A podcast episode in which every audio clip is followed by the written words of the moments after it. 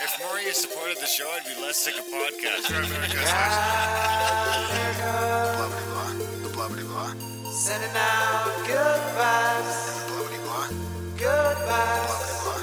good vibes, And the blah blah blah. good vibes, good vibes. 108 breaths of deep gratitude and prayers for guidance and protection. And put on a didgeridoo and shamanic drumming track. Shivers or vibrations and stuff like that.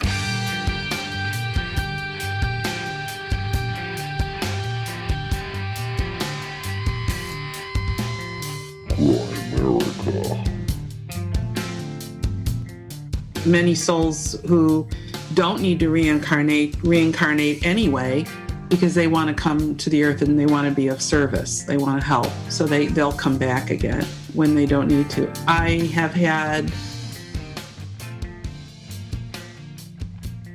Okay, guys, welcome back to the Grimerica Show. We are going to be chatting with Joanne DiMaggio a little bit later.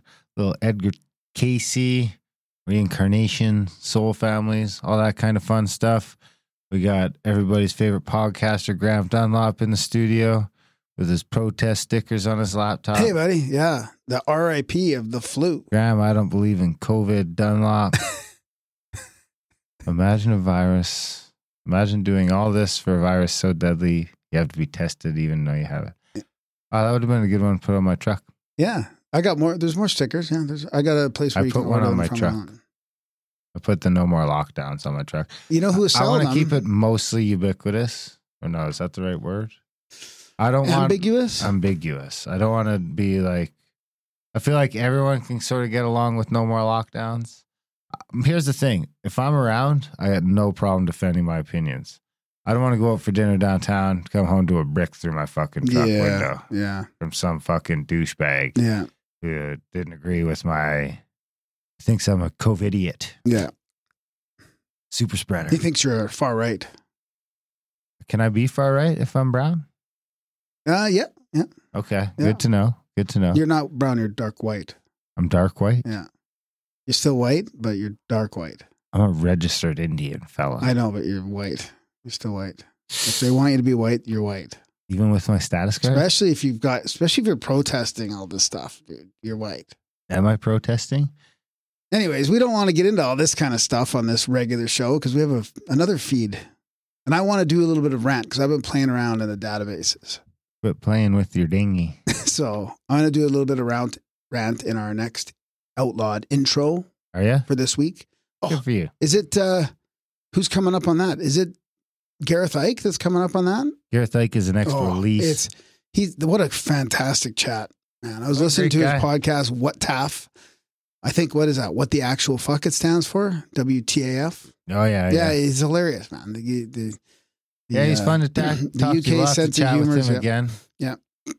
I can't wait till we go over to the UK get to meet some of these guys. But I don't know if Yeah. we'll ever get to go to the UK. Like I he said, it's probably gonna be five years. Yeah, exactly. but hey, that's what we talk about. I'm ready to hunker down and give it a couple of years Oh yeah. Well, you Yeah. know, because we have a differing opinion, and I want to argue with it. I want to argue with you a little bit on this. my freedom In of travel really opens up in like seven or eight years. the Grimerica Outlawed. Check it out. Please subscribe to the free one at least, and then uh, yeah, and then we have a plus feed there, a premium feed as well.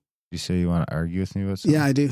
Yeah. Right now? No, on the on the next the on the, next Outlawed. Do you yeah. want to argue with me about something? Yeah. I've done something to offend you? No, not at all. I just, just don't, agree with my you. beliefs? Just, you, you just you're just too you're just taking this all too lightly.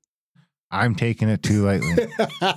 yeah, the future, Listen, the the the future, the For jabless, the jabless for future. things we won't get into on air, The into jab- after the fact, you could tell me that I'm not fighting this on the fucking front line. Okay? Yeah. Whether it's going for a haircut on Friday without my mask on or going out for dinner afterwards without mask, flying around I, I the don't country mean that. with no I don't mean that. I don't mean that. or now I don't mean that. I don't. I didn't say it to that. the next step. I didn't say that. I, We I, said I'm I taking said it too lightly. no, no. But the I'm stress future. testing the the system. future. You're taking. You're you're handling the present uh, totally appropriately. Better than appropriate. Better, like hundred percent. So how It's else, the future. How else do you deal with the future without dealing with the pre- present appropriately? We'll talk about that. So is there some talk about is there it. some other way I could be dealing with the present to No, no, we just all I'm just trying to say is we don't agree with Do you where this is going. scared? No, I don't. just no, you got to be be the light. You got to be the, the you know the the white pill guy or whatever, and I'll be The the black pill guy. pill you guy? know? I don't know what is that a thing. I don't know. Yeah. but I'm you got to sure be the he's not- opposite to the black I'm pill. sure I he's mean, not whatever. me. I'm certain it's not me. I'm certain. Ah, okay. I'll tell you what. I'll give people a hint.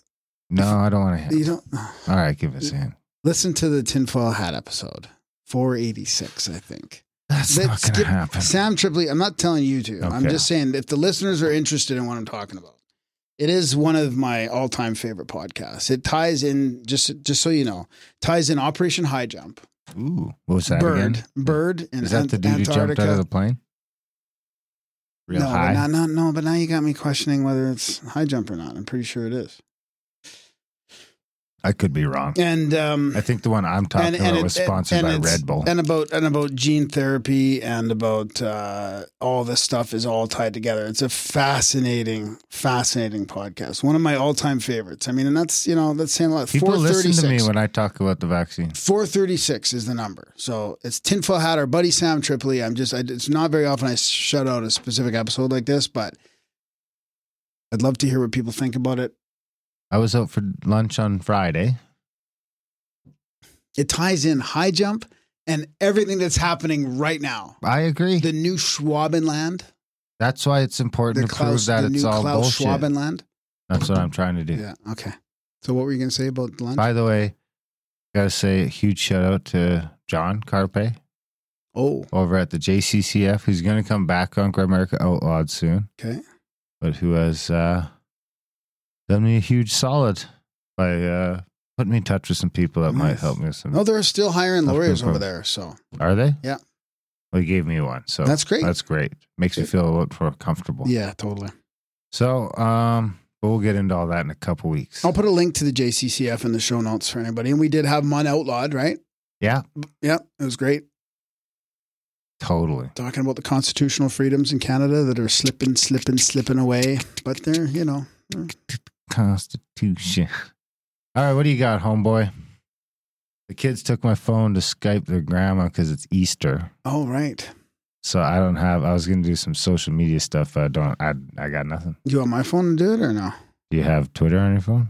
Uh, I don't know. Our Twitter? Uh, I probably do somewhere, but I don't use it. You don't. No. But yeah, I got it here. Yeah, I'll, I'll pass you over the phone. I don't think I need it anymore. Or again? Oh look, it is the Twitter. Yeah. You got the app on your phone. Well, I've had it. This app is fucking evil, bro. I don't use it.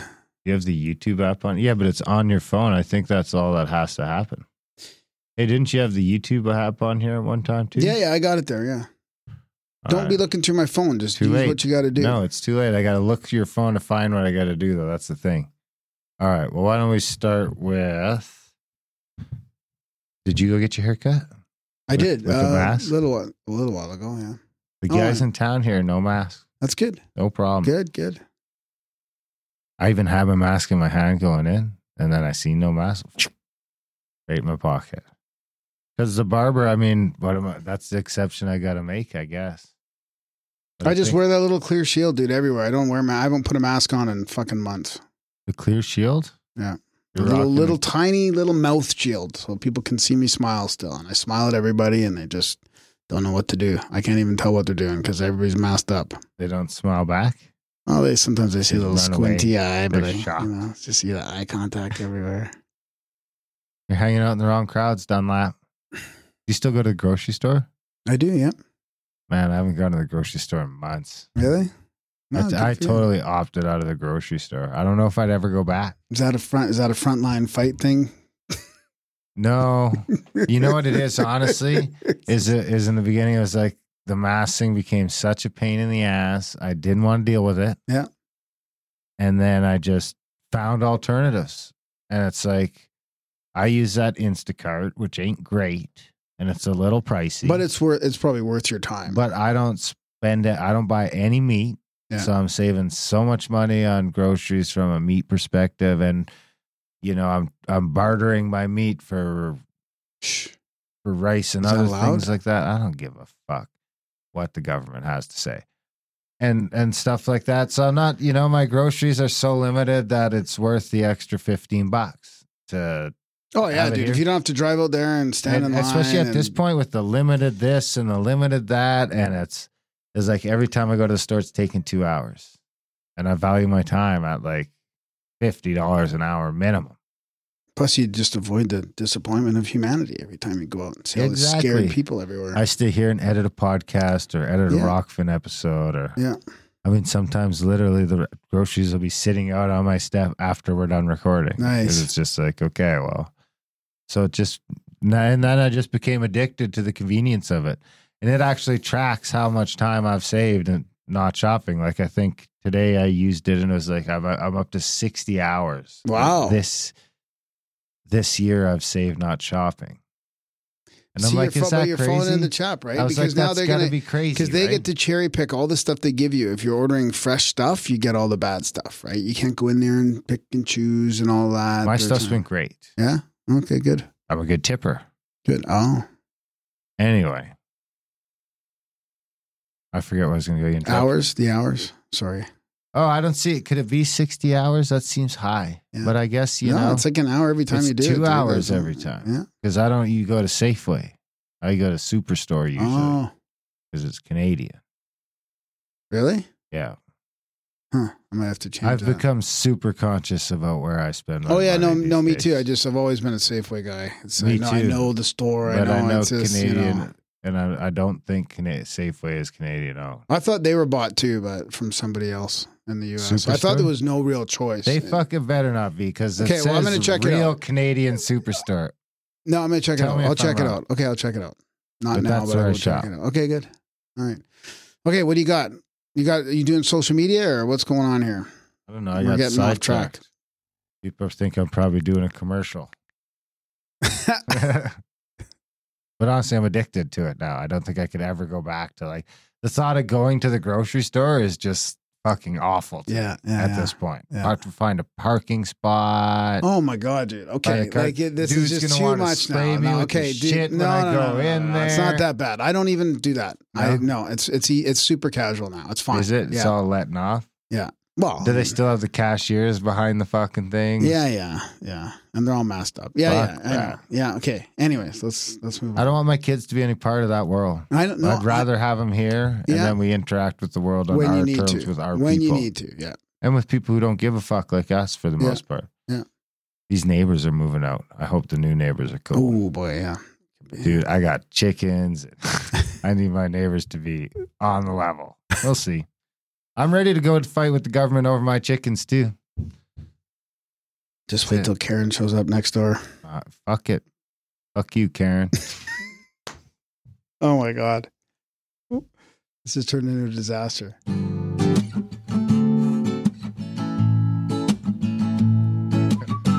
It's the Oh, you got the quote of the week now. eh? You, you just, what happened to this I can social see, media? Well, I need time to find it. so I'm buying it with you. It's the profound All right. Well, I got a good quote. This I you can gotta see guess, you. you might be able to guess this one. I could see you. Can you guess the human who spoke Listening to the jingle. Or wrote it down? Yeah, trying to figure out what it was. Yeah. Profound quote of the week. Yeah, you're gonna like this. This you might you might uh you might actually get this. I can't find the app. Really? I had it open to you, dude. dude. That was Twitter, though. I'm looking for the YouTube uh, comment app. Oh, okay. You sure you have it on here? I I did. Yeah. No, I don't think you do. Here. Here. No, you just worry about your quote. Okay. Well, you gotta you gotta guess this here. Okay, I'm listening. If you obsess over whether you are making the right decision, you are basically assuming that the universe will reward you for one thing and punish you for another. The universe has no fixed agenda. Once you make any decision, it works around that decision. There is no right or wrong, only a series of possibilities that shift with each thought, feeling, and action that you experience. If this sounds too mystical, refer again to the body. Every significant vital sign, body temperature, heart rate, oxygen consumption, hormone level, brain activity, and so on, alters the moment you decide to do anything. Decisions are signals telling your body, mind, and environment to move in a certain direction. Trying to guess? Super famous spiritual guy, contemporary. Hmm. Foreign? Uh, kinda, yeah. yeah. Got an accent. Uh, Only possibilities, like um, that kind of accent. I know who it is, but I don't know his name. Deepak. Yeah, that's what I was going to say. Chopra. Yeah. Chopra. I don't know his name. Deep back, deep Yeah. back in the deep There you back in the quotes. I can't find the YouTube app, so I'm in the Twitter, which is a whole different thing. Okay, what do we got? Oh, maybe we got Twitter. I mean, that's, yeah, Twitter's like a fucking cesspool. Let's just bro. go to my project operation. then. We got Charlie Murphy. The guys from Grimerica stopped by to get weird with me about the technical side of avoiding censorship, UFOs, and the vaccine situation. Charlie, where was that's right? We were on Macroaggressions. Yeah. Charlie Robinson, episode one thirteen. I believe. Actually, Greg uh, Carlwood gave us an email, sent uh, an email, says really thankful that we discussed all that stuff. Like we talked about the back end of podcasting and why we have to decentralize. Like you did, that was a lot of just you and Charlie kind of picking brains about how the podcasting field has to move forward. what do I know about are, you that? Yeah. Well, you set it all up, dude. Yeah, You did. You figured it all out. Like I, I don't know what what you did there. But I still you don't know what I don't know, don't know what I'm talking about. Yeah, but you I- well, obviously you did. All right, was well, it good came feedback. across well. There was good if Greg feedback. thinks it was good, I'll take it. Yeah. From the eclectic engineer to us and Richard Diaz. I just tried to listen to back catalog episode 192, Richard Diaz, 11540. His misunderstanding and use of the LD50 number is astounding. Das ist nicht nur nicht nichting, es ist nicht einmal falsch. I don't know what that means. I don't speak German. Maybe someone out there does. Wow. How do you, do you think I nailed it? Yeah, that's pretty good. That's not Yeah. bad, eh? Ah, we got from Yoles OG. What's the difference between regular Grimerica and Grimerica 2.0? I get the outlawed is for the sketchy topics, but why the 2.0? Where does 2.0 come from? That's the self-hosted Grimerica feed, Oh, okay. which everyone's sort of stressed as, and people are just finding it now, Okay. which is good. So I Did you answer him or? I answered him. Yes, Yeah, assume good. I answered him. I don't Good. answer everyone on Twitter. Twitter's a terrible place to get a hold of me. Um, there's really no good place to get a hold of me other than the chats. Well, that comes back to slash chats. that comes back to Greg Carlwood's feedback for you. So you were parallel. You have the Grimerica show parallel, right? One hosted through the regular service and one self-hosted, so that we can, if something goes down and the loophole of podcasting free speech goes away, we can transition over to the other one. Yeah, well, eventually I'm going to point it all before then is the plan. Yeah. I'm going to Yeah. get out of there before then. But that brings me to that point is I'm trying to stress test that feed. So it's grimerica.ca slash feed slash podcast. That's the self-hosted RSS feed. Same thing as this one. Nothing changes. Episodes are all the same. Uh, all the same. But we're, I'm sort of building that up. I have no way of knowing how many people are downloading anything like that. I don't care. I just want to know that it's working. Right. I don't care how many people are downloading it. yeah. What I want to know is that when you're downloading, it's downloading at a speed that's okay with you. It's not bogging up the system. It's not taking too long to download. All the episodes are there and they're all working. Oh, the episodes. Okay, so can you can you can you track how many downloads from there? Okay, I don't know how to track. I probably can somehow, but but yeah, I don't okay. care. Yeah. so Uh, that that kind of brings us to you were talking about we were talking about YouTube and support and all that. Like we still are using we don't have outlawed on YouTube. Um, we do No, stream we do stream the first half of our outlawed episodes on Rokfin.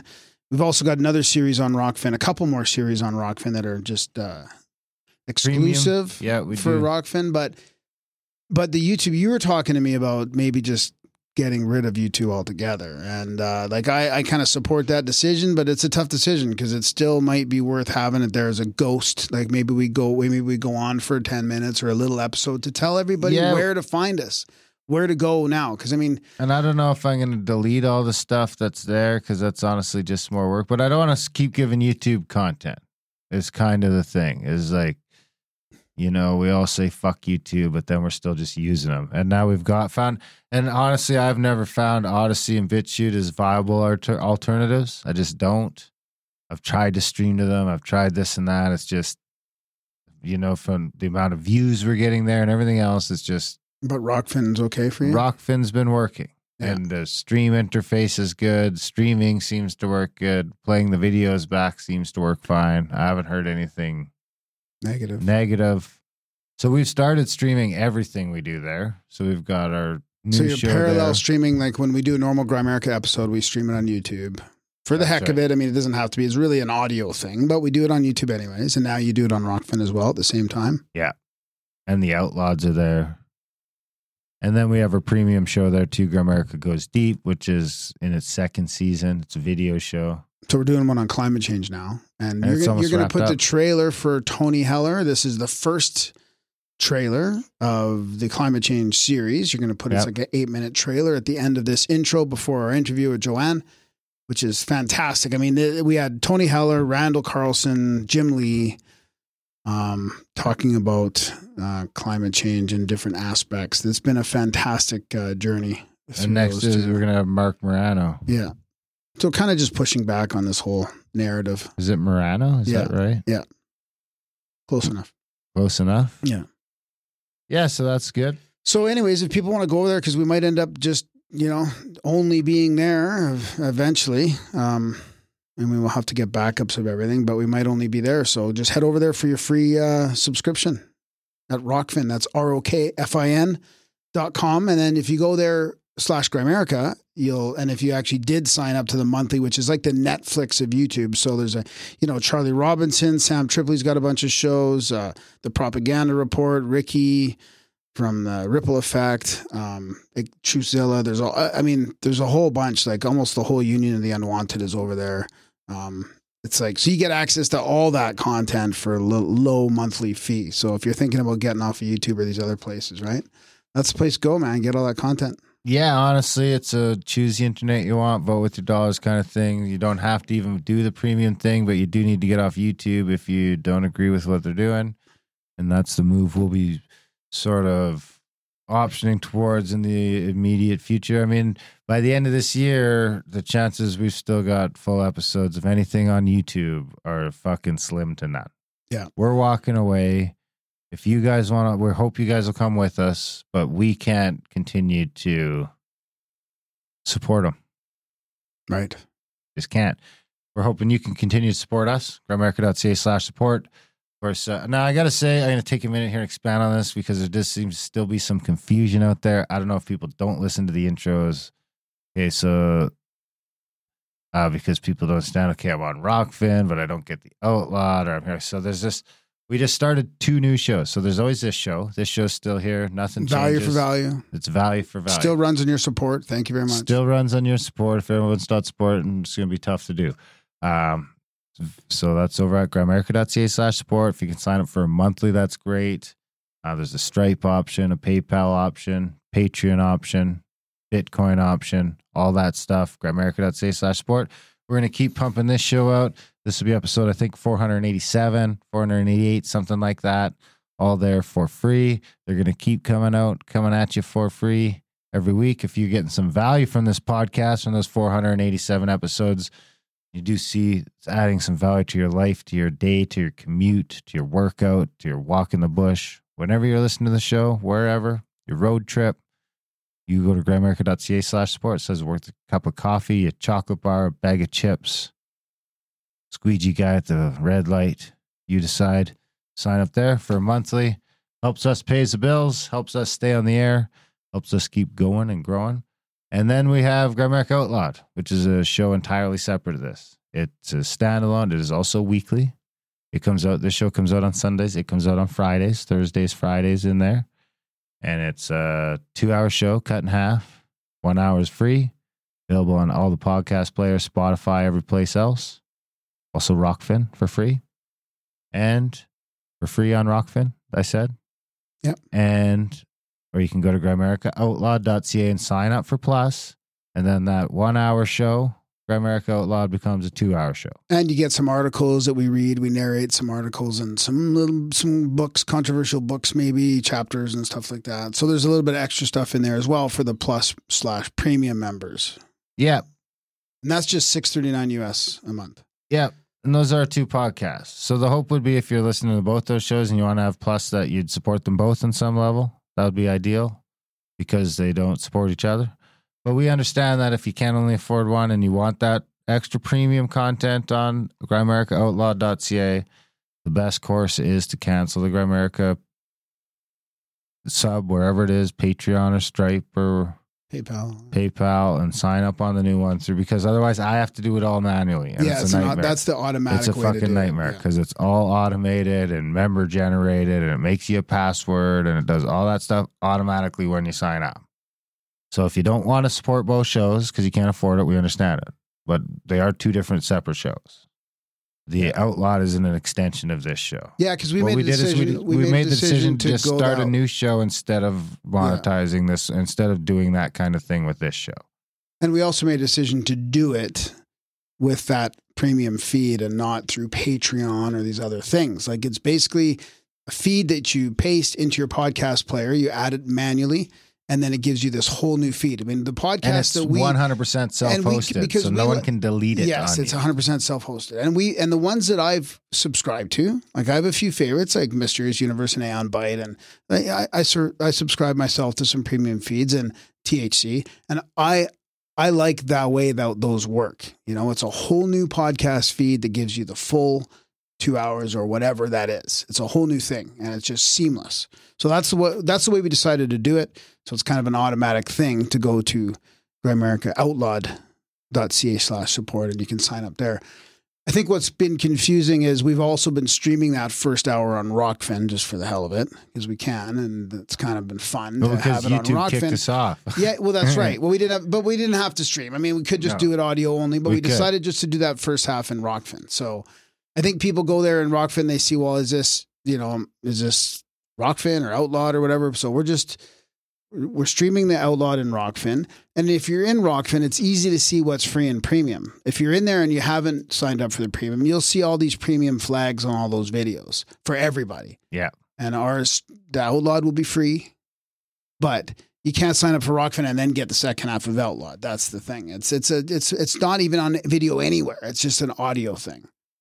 No, there's So usually we- like a you know- six, five, or six minute blurb of it on Yeah. Rokfin in the premium section.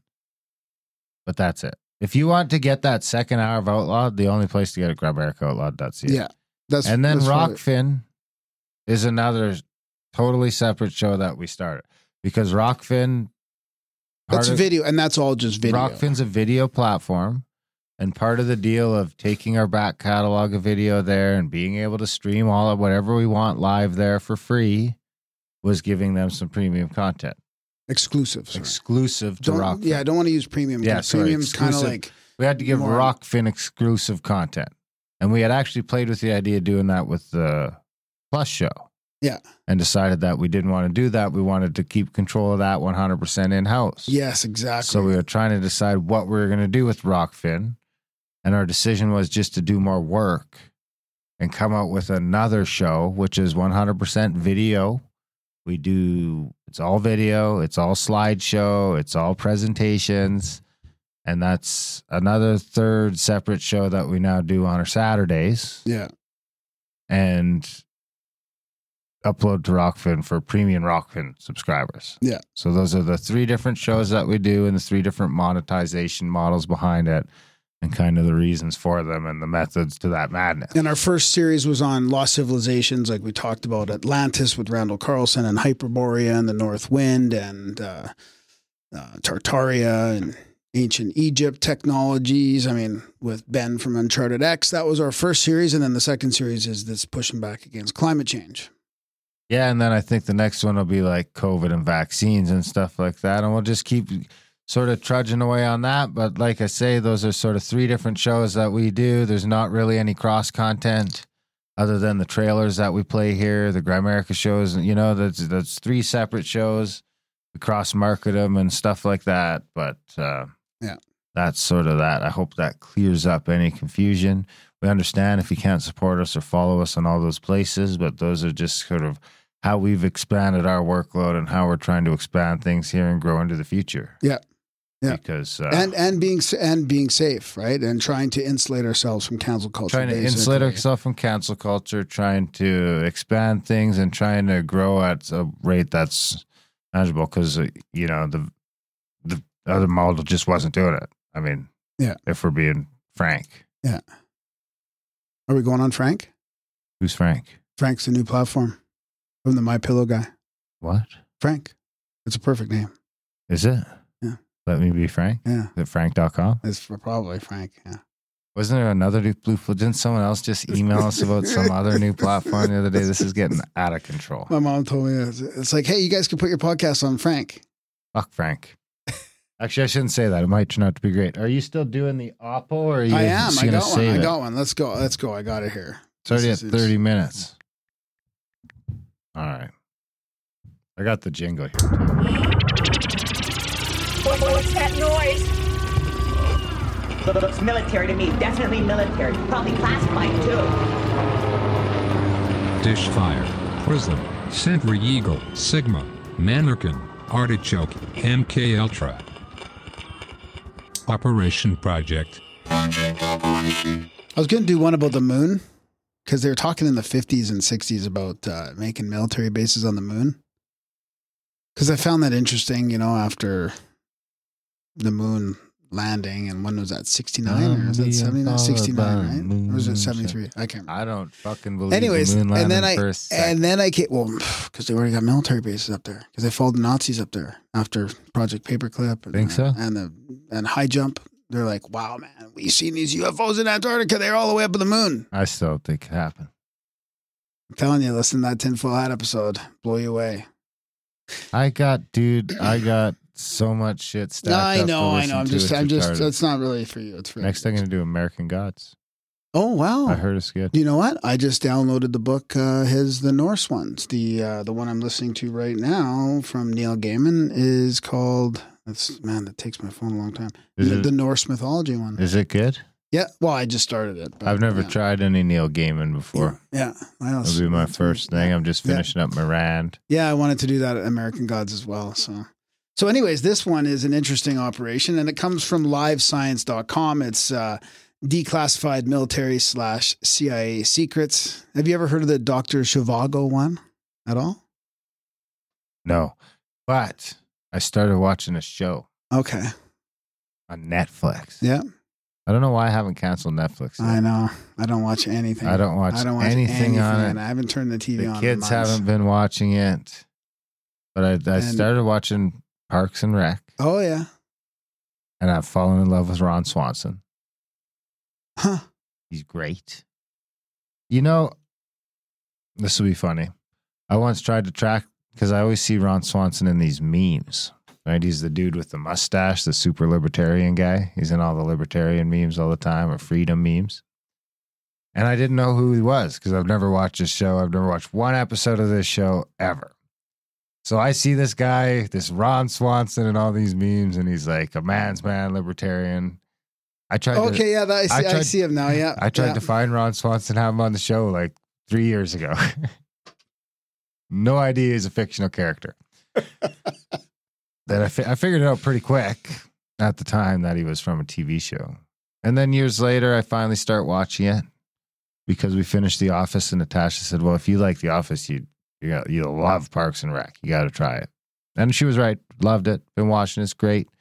And Ron Swanson, fantastic cat. That's not the show. It was a fun show. I started today. We watched an episode of Tribes of Europa. Okay, I heard something about that. It seems fun. Yeah. It's German and it's dubbed, which I think is positive. I think that's a plus that it's not made in Hollywood. Might be dubbed in Hollywood. I mean, it could be completely different than what it's supposed to be. But Well, I could put it on in German and listen, put on the subtitles, I guess. Yeah, but they could even be just dubbed. I mean, is it woke? You're in too deep, dumb up. Is it woke? I don't think so. That's Not good. yet. That's good. It's Most like, of it's uh, pretty woke. So It's like the power went out. There was some sort of solar flare or something, and this is like 2070. Oh, wow. After that, Oh, cool. It's back to like all hell So it's kind of sci-fi-ish and all. Or? somewhat sci-fi-ish. Yeah, it's like it's, from what I've seen so far, there seems to be some king-like guy who's taken over Berlin, and then there's all these sort of tribes that are trying to just be on their own in the bush, while people are trying to maintain soup, being back shit. But they're kind of at the point where you're lots of bows and arrows and stuff. It's fun. You'd like it. It's interesting, fun. I, I mean, this thing could still go fucking south, big time. But I've had it in my list for months and months and months and months. And today we finally watched an episode of it. Right on. Cool, man. Yeah. Let us know how that goes. I will. So this is uh, this is interesting. So this is during the Cold War, the CIA played a role in distributing the book Doctor Zhivago, They also dumped shit on Winnipeg and fucking Medicine Hat and uh, and uh, one more other place in Alberta. yeah, that, well, what's that little town you Suffield? Suffield. Yeah, Suffield. Uh, That's where I'm fucking American- eating my elk from. know, oh my I know, god. dude. Just, I can't go there ever again. no, I'm sure it's all fine. It's Now? been recycled. Nature's recycled. I seen a herd elk yesterday. Did you? They're a couple kilometers from the crown line though.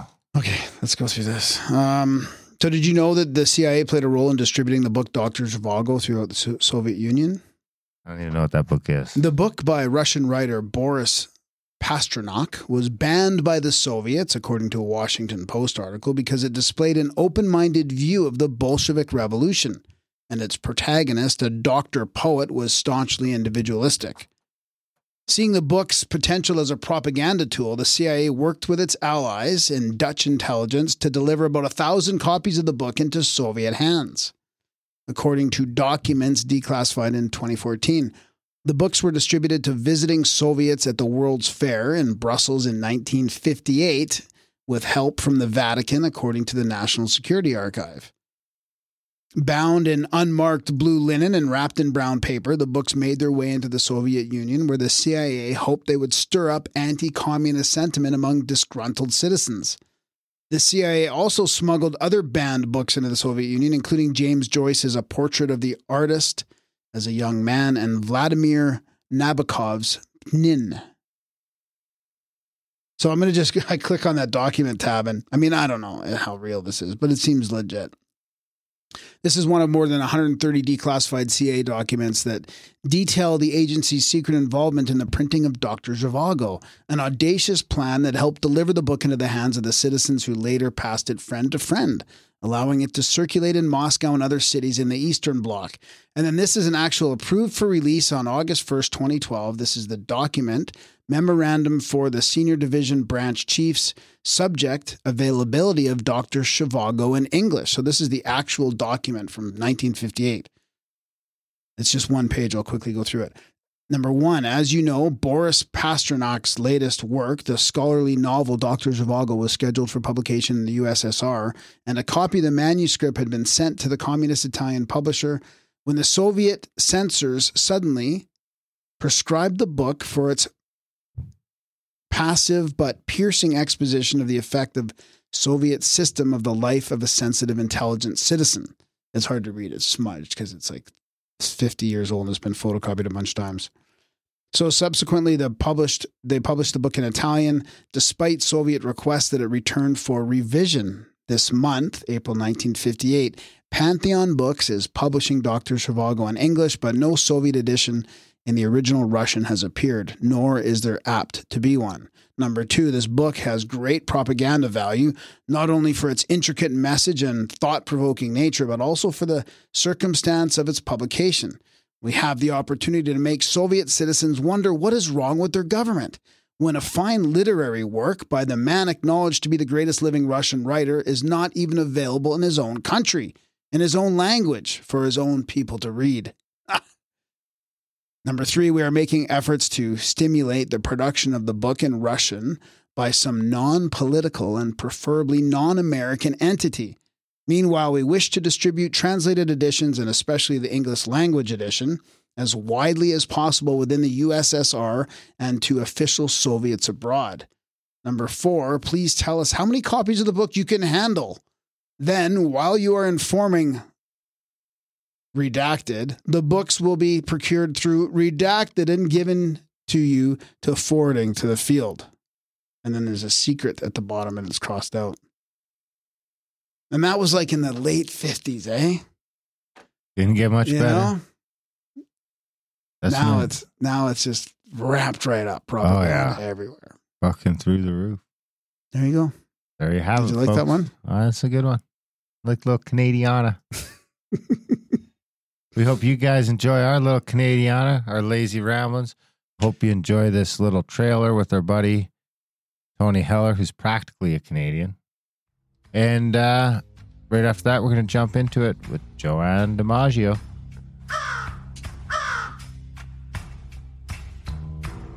And then I started asking questions and I started digging into the data and realizing that what was going on, what was being reported by the press and by government agencies like NASA and NOAA, in no way resembled reality. That, that this, there was a, there was a narrative being generated it was based on fake data, altered data. And I've been, so I've been pursuing that story for the past 13 years I've been blogging about for the past 13 years and collecting more and more data. I've done probably 100,000 blog posts and several thousand videos and countless Twitter tweets. And um, it, the story is just nothing like what you hear in the press and nothing like what we hear from our governments. The reality of what's going on with climate is a completely different story. So my father was a phys- nuclear physicist at Los Alamos, and he started complaining in in the 1960s that everything was becoming very political.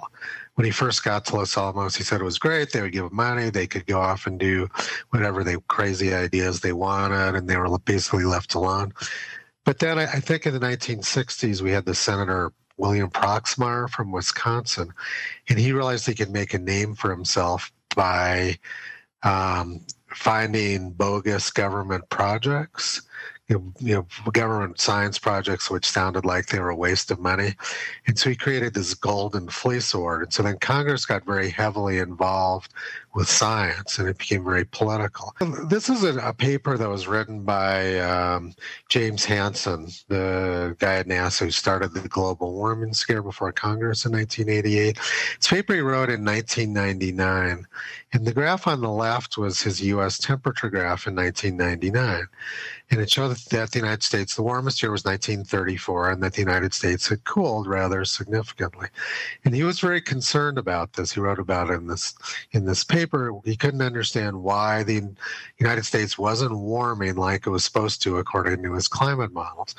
So he did the obvious thing, which government scientists always did. He just changed the data.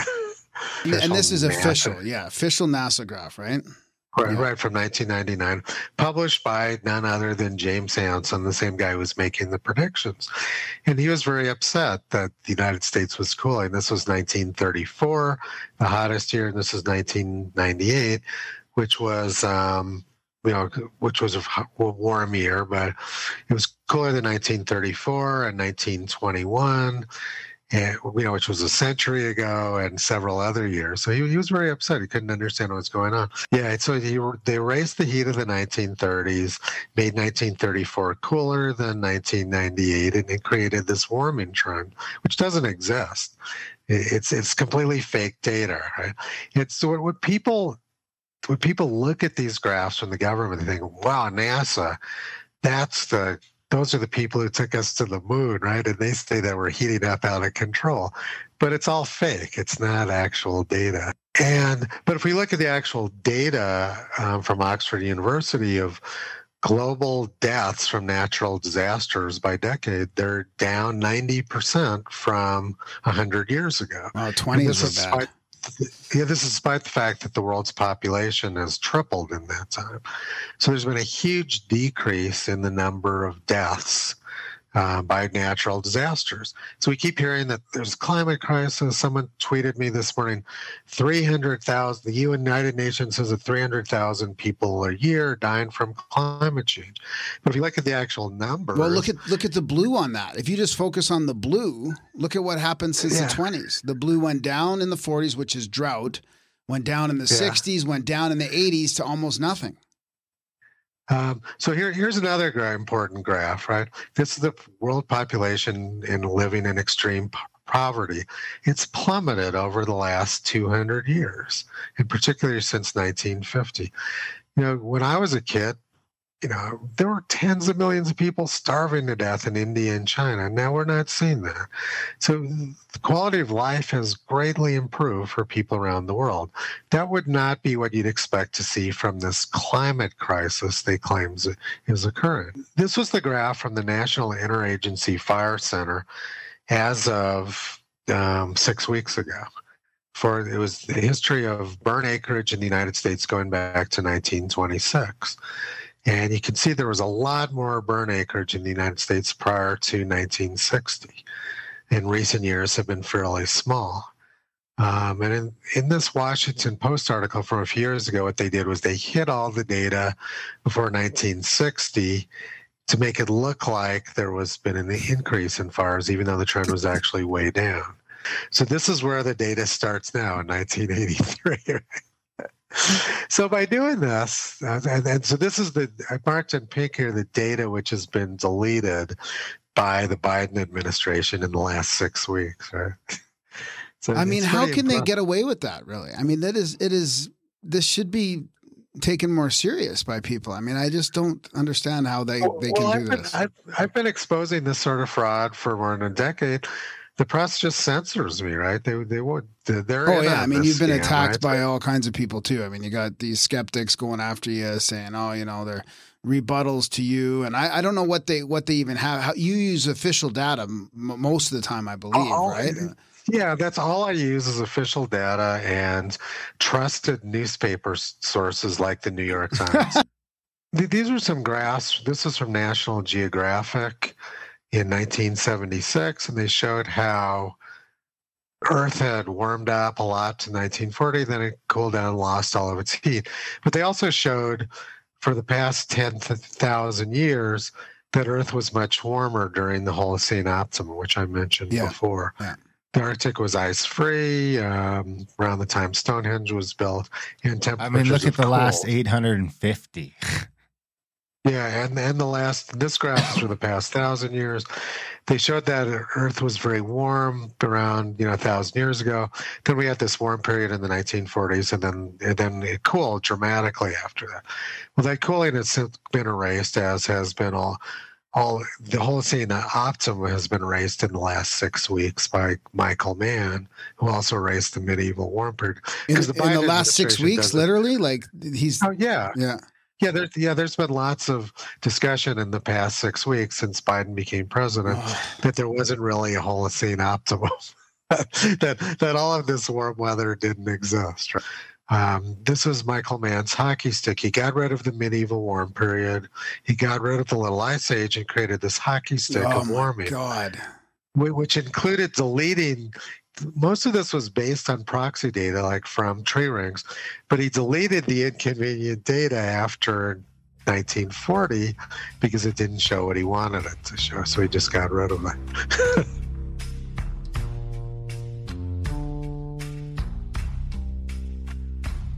All right, tonight we've got Joanne DiMaggio with us. She's a past life therapist and an author with she's got incredible experience in esoteric and spiritual training.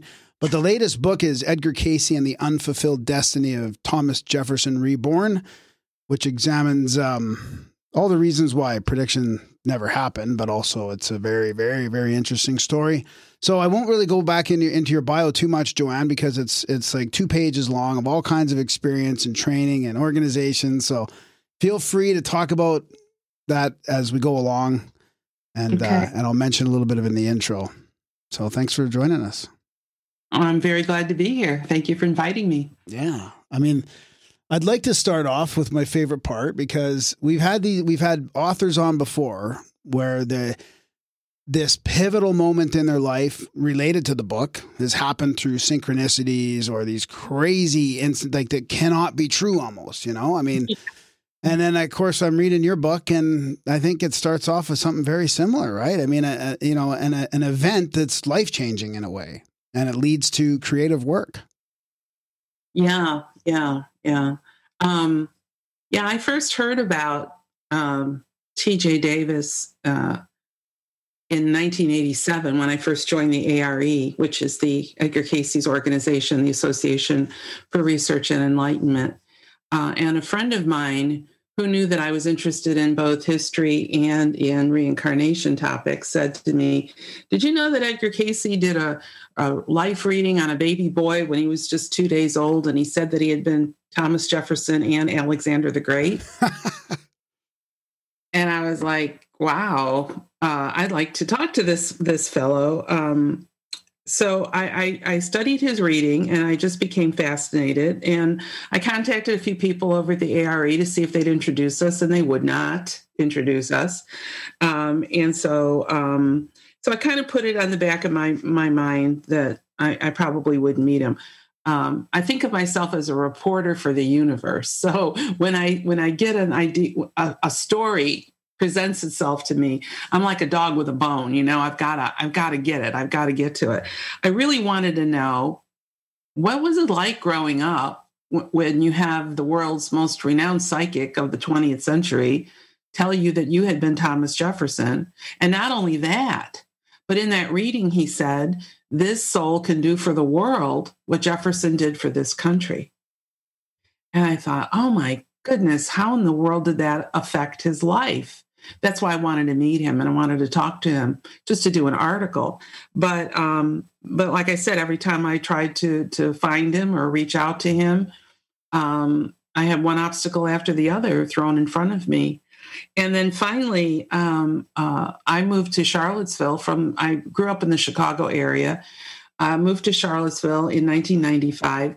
Unbeknownst to me, he had moved to Charlottesville uh, just, I think, a, a year or two before that. And um, out of the blue, um, uh, um, uh, another past life therapist that I had met who was working at the University of Virginia Medical Center said to me, uh, called me, and he said, um, I told a friend of mine about you, and she'd like to invite you and your family over to dinner.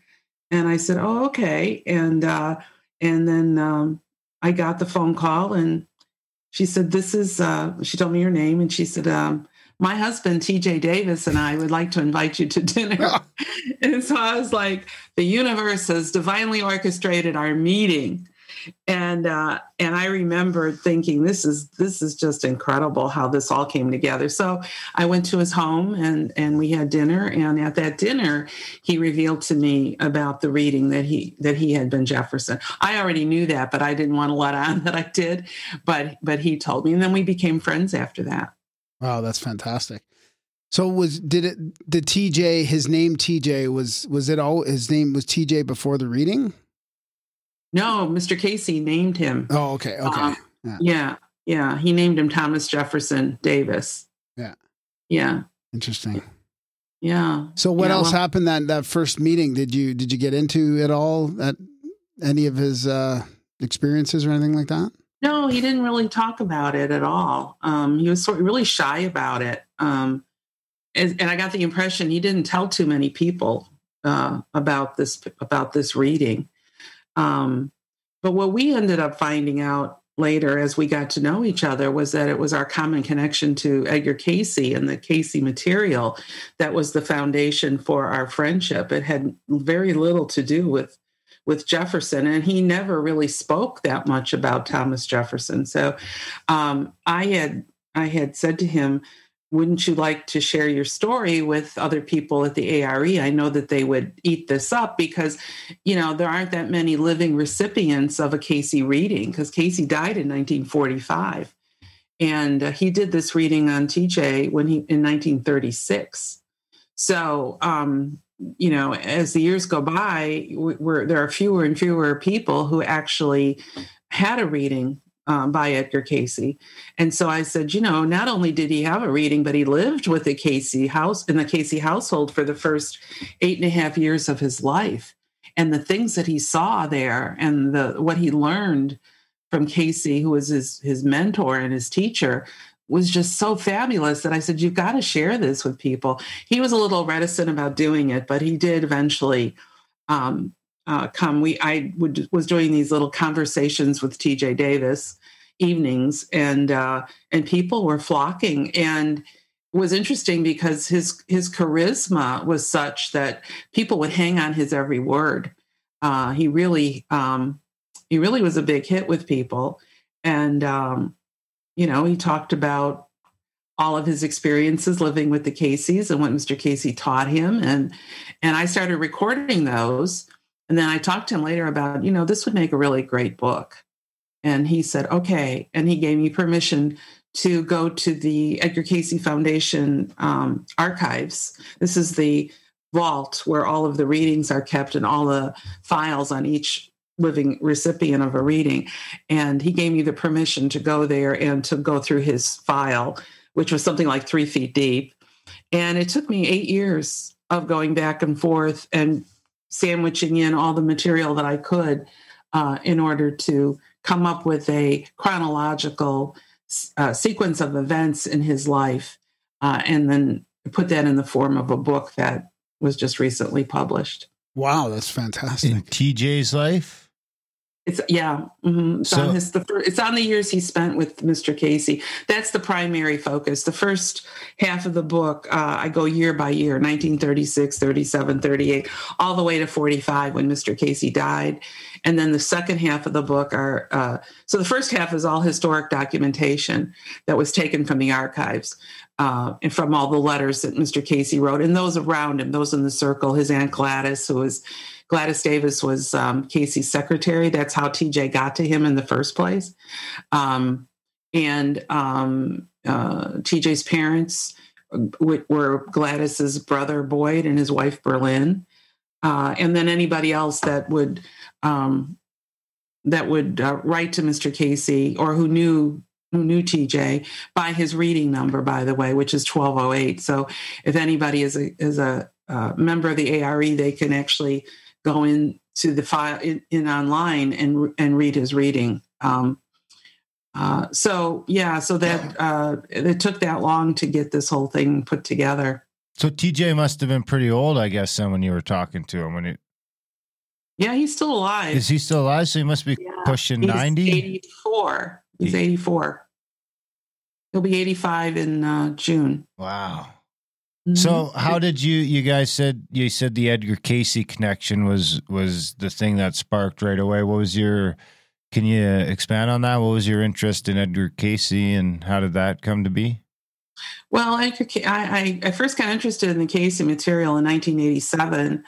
Um, that's the year that Shirley MacLaine's book, Out on a Limb, was made into a miniseries. I remember it was January. They ran it a couple of nights on ABC.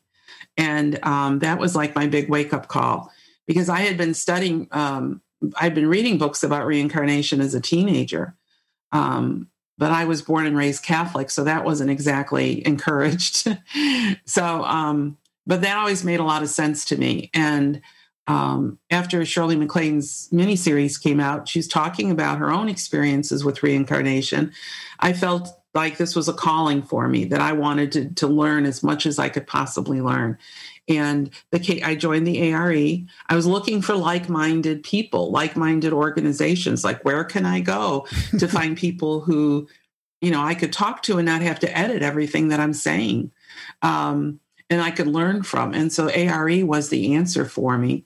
So I became a member and began studying uh, the Cayce readings and the teachings. And um, eventually I uh, went to Atlantic University, which is the school that Mr. Cayce started the same year that he started the ARE. And I got my master's in transpersonal studies um, through that uh, through that or, uh, that school.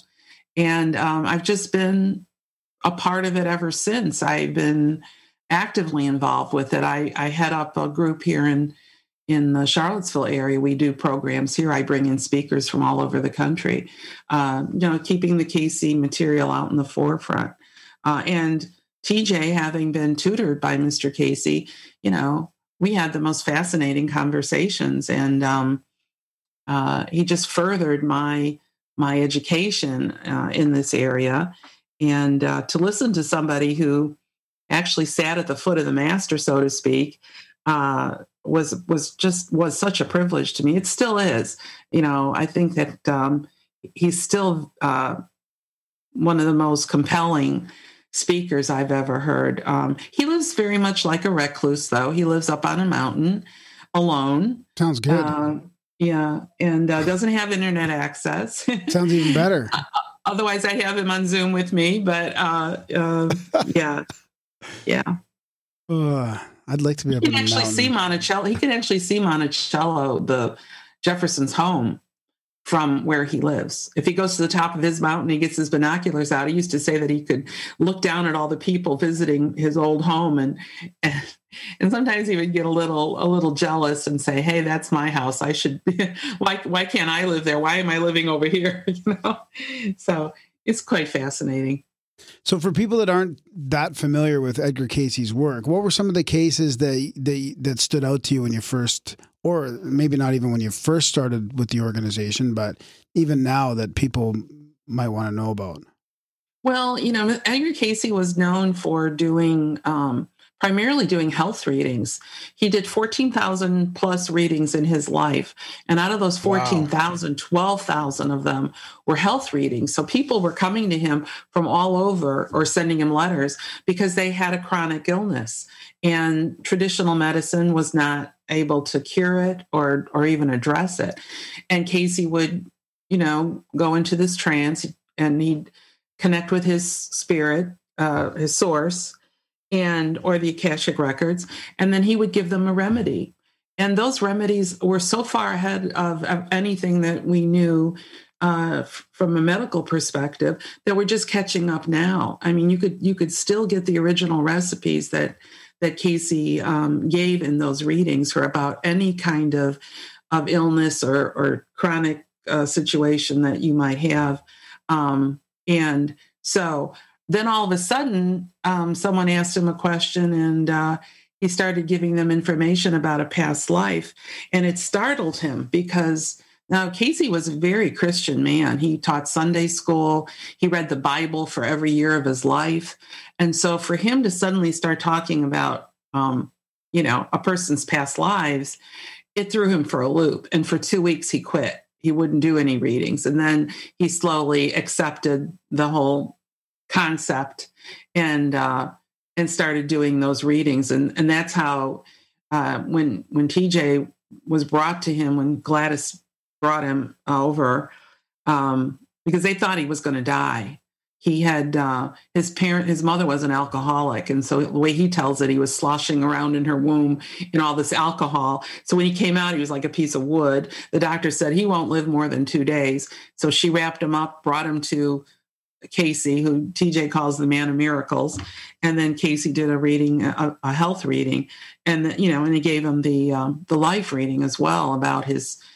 He gave him four past lives that that he had, um, but and two of those, like I said, were were famous. So so with the Cayce material, I I really didn't um, get too much into the uh, health readings. I, I I've researched some of them, uh, and but but I'm certainly not an expert on them. It was the life readings, those 2000 life readings that he gave, where he was telling people about their past lives, um, that I found in, in, uh, very helpful because I pulled out information that he would give on, um, you know, on karma or grace or you know the story of creation or any of the esoteric kind of of uh, information that I felt would be helpful in my work.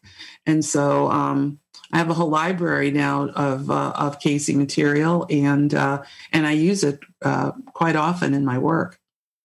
That's fascinating. So the, the past life healing thing has always been interesting to us. Like I've heard so many stories about people. Just the acknowledgement of a past life can solve some sort of health problem. So was is that is the healing part of the past life regressions and the past life therapy a newer contemporary kind of thing? Or was Cayce doing that in, a healing aspect as well when he when he got into the life readings?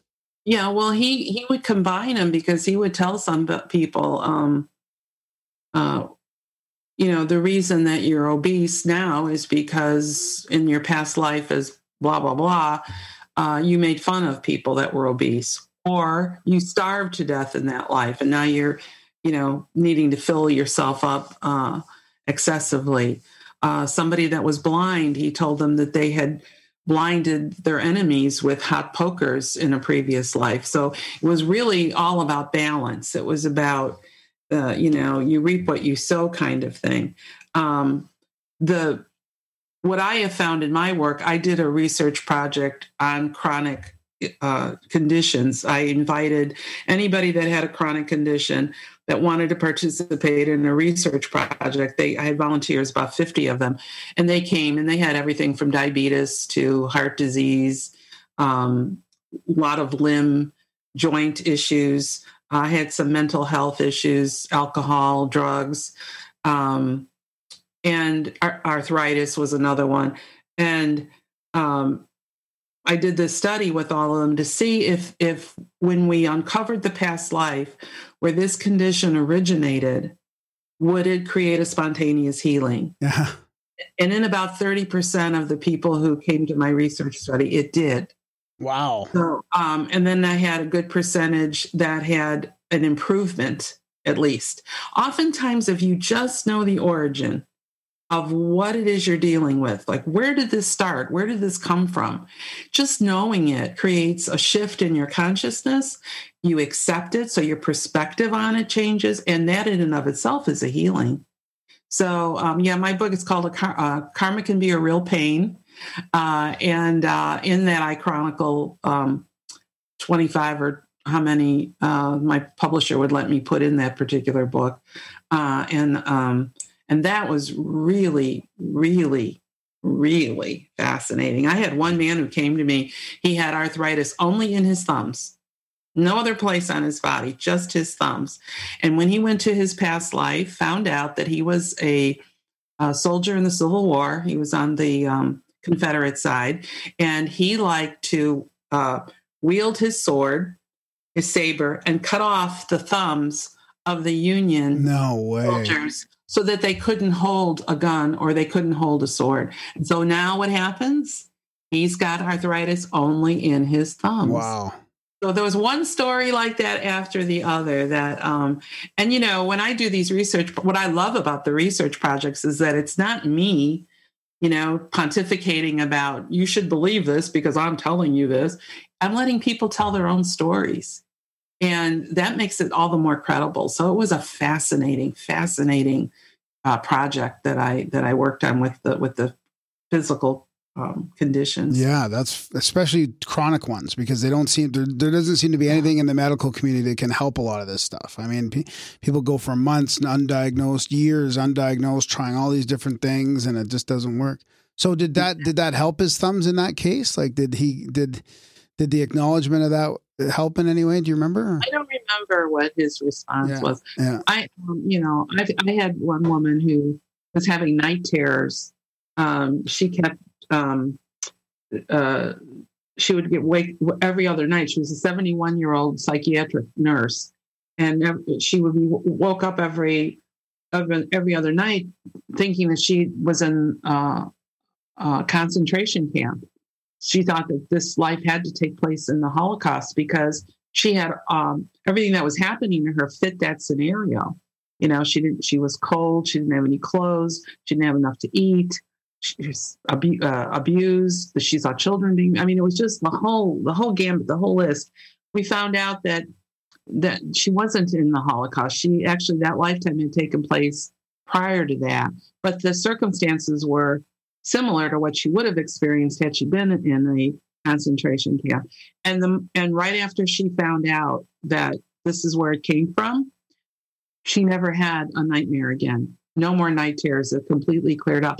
And she and her husband came when I had my book launch, and uh, they came up to me, really sweet couple, and just she had just tears in her eyes. She says, "I cannot tell you how much this has meant to me. That um, you know that that that this is gone now finally. And that's what past life work does actually you know? It's not like your traditional psychotherapy where you have to go week after week after week after week. With with uh, past life therapy usually one session does it because it gets right to the heart of the matter right to the origin of the problem that you're working on. So it's uh, as a as a healing tool a transformational tool i haven't found anything quite like it Wow, that's fascinating. So, Is there times when people have uh, multiple past lives with the same thing going on, like the same chronic issues going on? Yeah, they usually the pattern will repeat itself in subsequent lifetimes, Yeah. and until they until they realize what its origin is, and then they deal with the issue that brought it on in the first place. Yeah. So, um, you know, so they're working on that karmic pattern from Yeah. lifetime to lifetime. Wow, that's so fascinating. Have you got into any of the stuff I used to love? And I remember a few years ago trying to get, find someone on the show. I can't remember their names. There was a few people who were doing that past life stuff. But I always loved the stories of the kids because I mean, when my kids were younger, they used to talk about stuff all the time. Oh, when I was your dad or when I was Yeah. your mom, we, we used to do this and you were used to do that. And you take all that with a grain of salt, but there's all those stories of these kids that used to say stuff and Yeah. then and then these people have like tracked down this and not famous people just these rudimentary people in some town that sh- got shot where this kid said he got shot have you looked into that kind of stuff at all with your past life stuff I don't deal with children. Um, uh, so I, I mean, I know about it because I've read uh, enough studies about it, and I am here in Charlottesville, where, where Dr. Ian Stevenson, Stevenson, yeah, was at the University of Virginia, and he studied all about the past lives of children. So, yeah, but that's pretty common. I, I keep looking. I have uh, two grandchildren under the age of five, and I keep I keep hoping they're going to say something, you know, because uh, that would be something I would be fat. I would just love to have a conversation with them about it, but it hasn't come up yet. Do you think that lends to some sort of Soul family. well i I wasn't going to say soul family just something about once we're adults and indoctrinated down our various paths whatever that is you know whether it's a religion or a science or just your parents saying come on that's fucking crazy you know do you think that sort of shuts that off or what do you think what do you Yeah. think the difference is between someone who can just recall that someone who's able to recall it with with help or people that just you know nothing there? Or is there any, i mean i've never done a past life regression so maybe there isn't anyone who's got nothing there. Maybe everyone has one. I don't know. Maybe i have Um, one.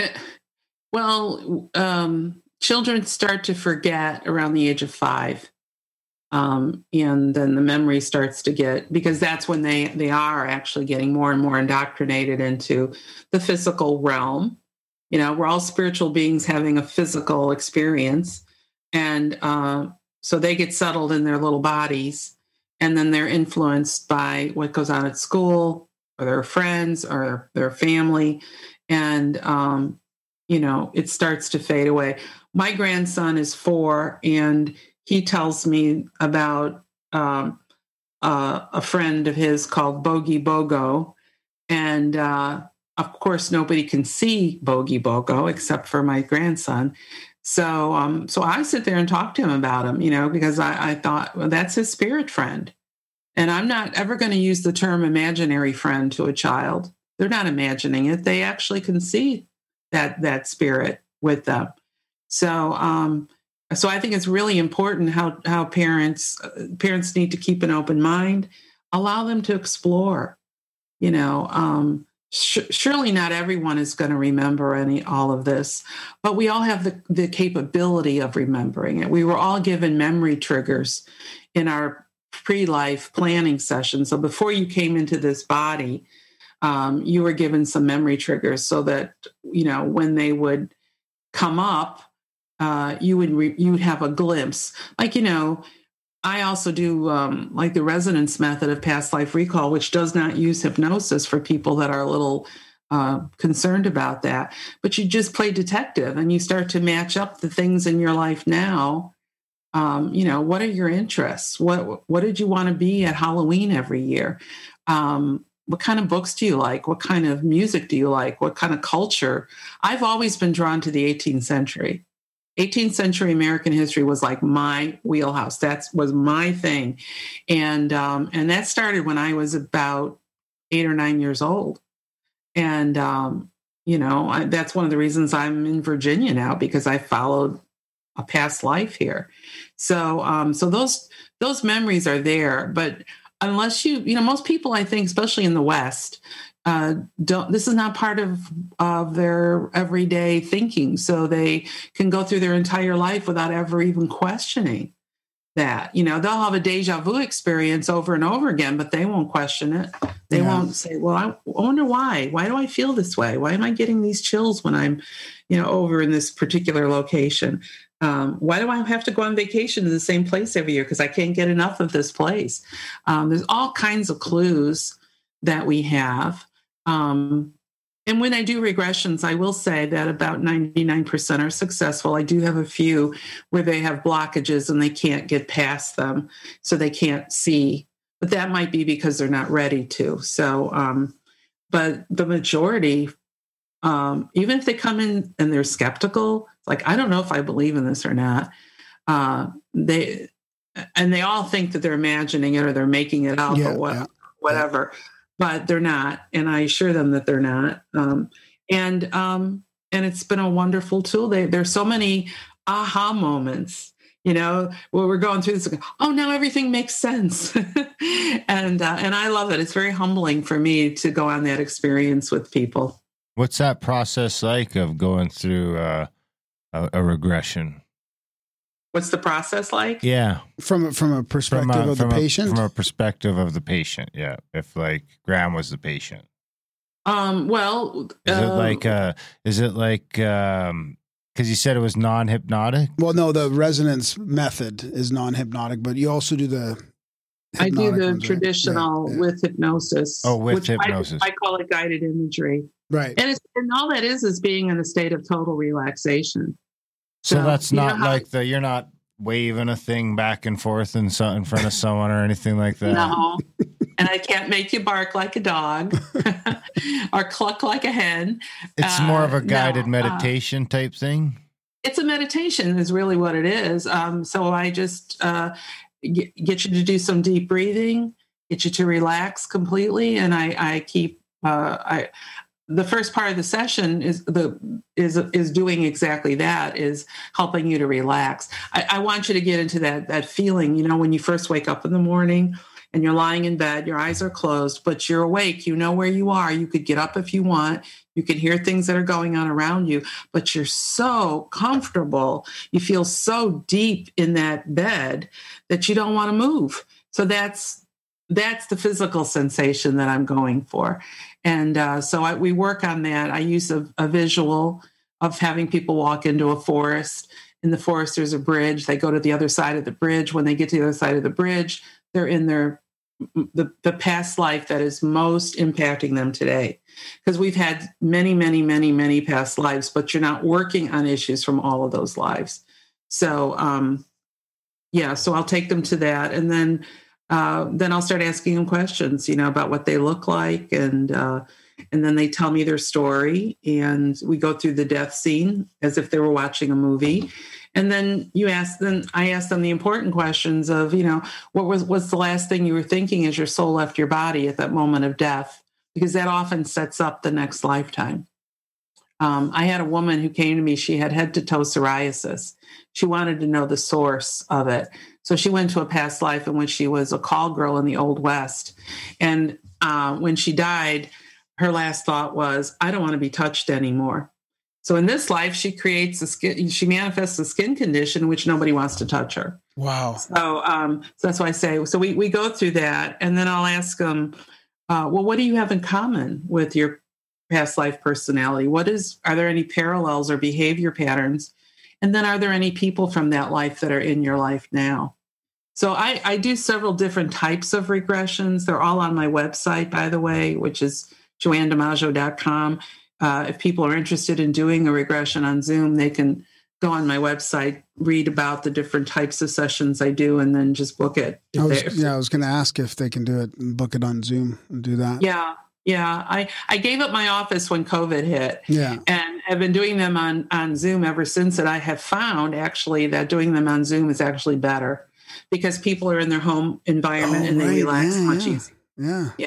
Wow, Yeah. that's that's so interesting. So the uh And you, can tape them. yeah, there you go. You can record them too. Yeah. Yeah, I give them a transcript, a written transcript.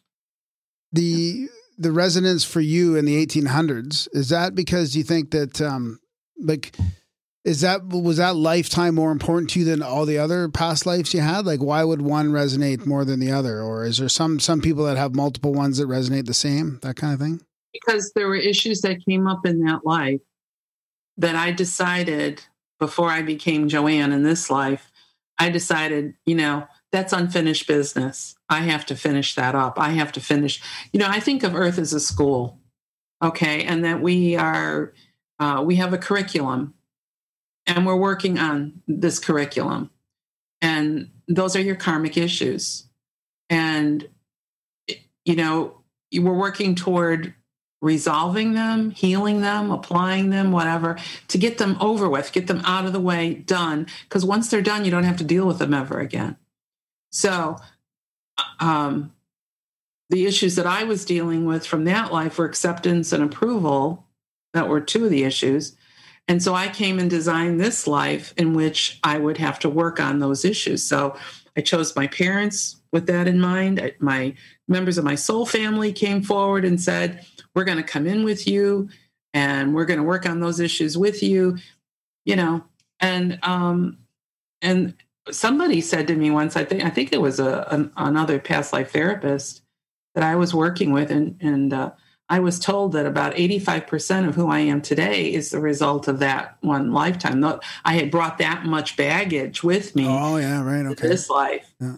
Uh, which I think is the other reason why I wanted to be a, a, past life researcher and therapist because I wanted to understand my own um, my own journey so that I could help others. And so um, I worked on that past life a long. I mean, it it was that strong that it it compelled me to to you know relocate my entire family from the Chicago suburbs to Charlottesville, Virginia. They came kicking and screaming, believe me. and I didn't want to say to them, "Ah, mommy has is looking at uh, healing a past life." Um, but no, now I mean that happened. That was in 1995. So I mean they've forgiven me since then. I actually turned out to be the best thing we ever did. But anyway, um, that's how strong past life memories can be. It, it will compel you to, um, you know, if you're really getting into it, that you could you know make some very drastic decisions and, and change your life. And as it turned out, I, I started meeting people here that I knew from then and um, on a soul level we were connecting and it was uh, i mean that's a book unto itself believe me if i ever decide to, was, to share that I with was, anybody. I was just going to ask you about that about the soul family and how you do you help people connect with their soul family and how does that work? Like how can people you know we've heard about it quite a bit i think but how do you figure out who that is? Well um, you know we travel together as a as a pod so we're with the same souls from from the beginning of creation when we first came into a physical body. We've been with the same group over and over and over and over again, lifetime after lifetime after lifetime. So they know us pretty darn good. I mean, they they just know all of the buttons to press. They know everything we're working on, uh, and what happens is we we come together again uh, in a life, but we change our gender and we change our role. So your mother in this life could have been your husband in a previous life, or your sister in this life could have been your father in a previous life. Or, you know, we come in as friends. So we make the decision to come in together uh, in that pre life planning session. Um, there's a lot that goes on when you're in the afterlife between lives and you're planning the next life and you're going, okay, I'm gonna for my curriculum, I'm gonna work on X, Y, and Z.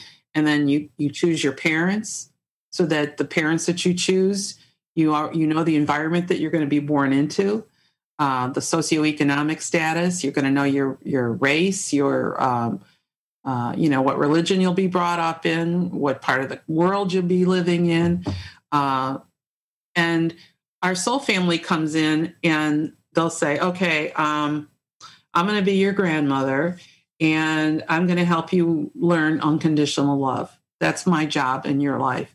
And so all these these souls that are in your life and they could be relatives, friends, teachers, mentors, uh, they they have a specific role that they signed up for to help you, to help your soul reach the um, you know finish up that karmic issue um, because they want you to move on they all of us want we all want to move on.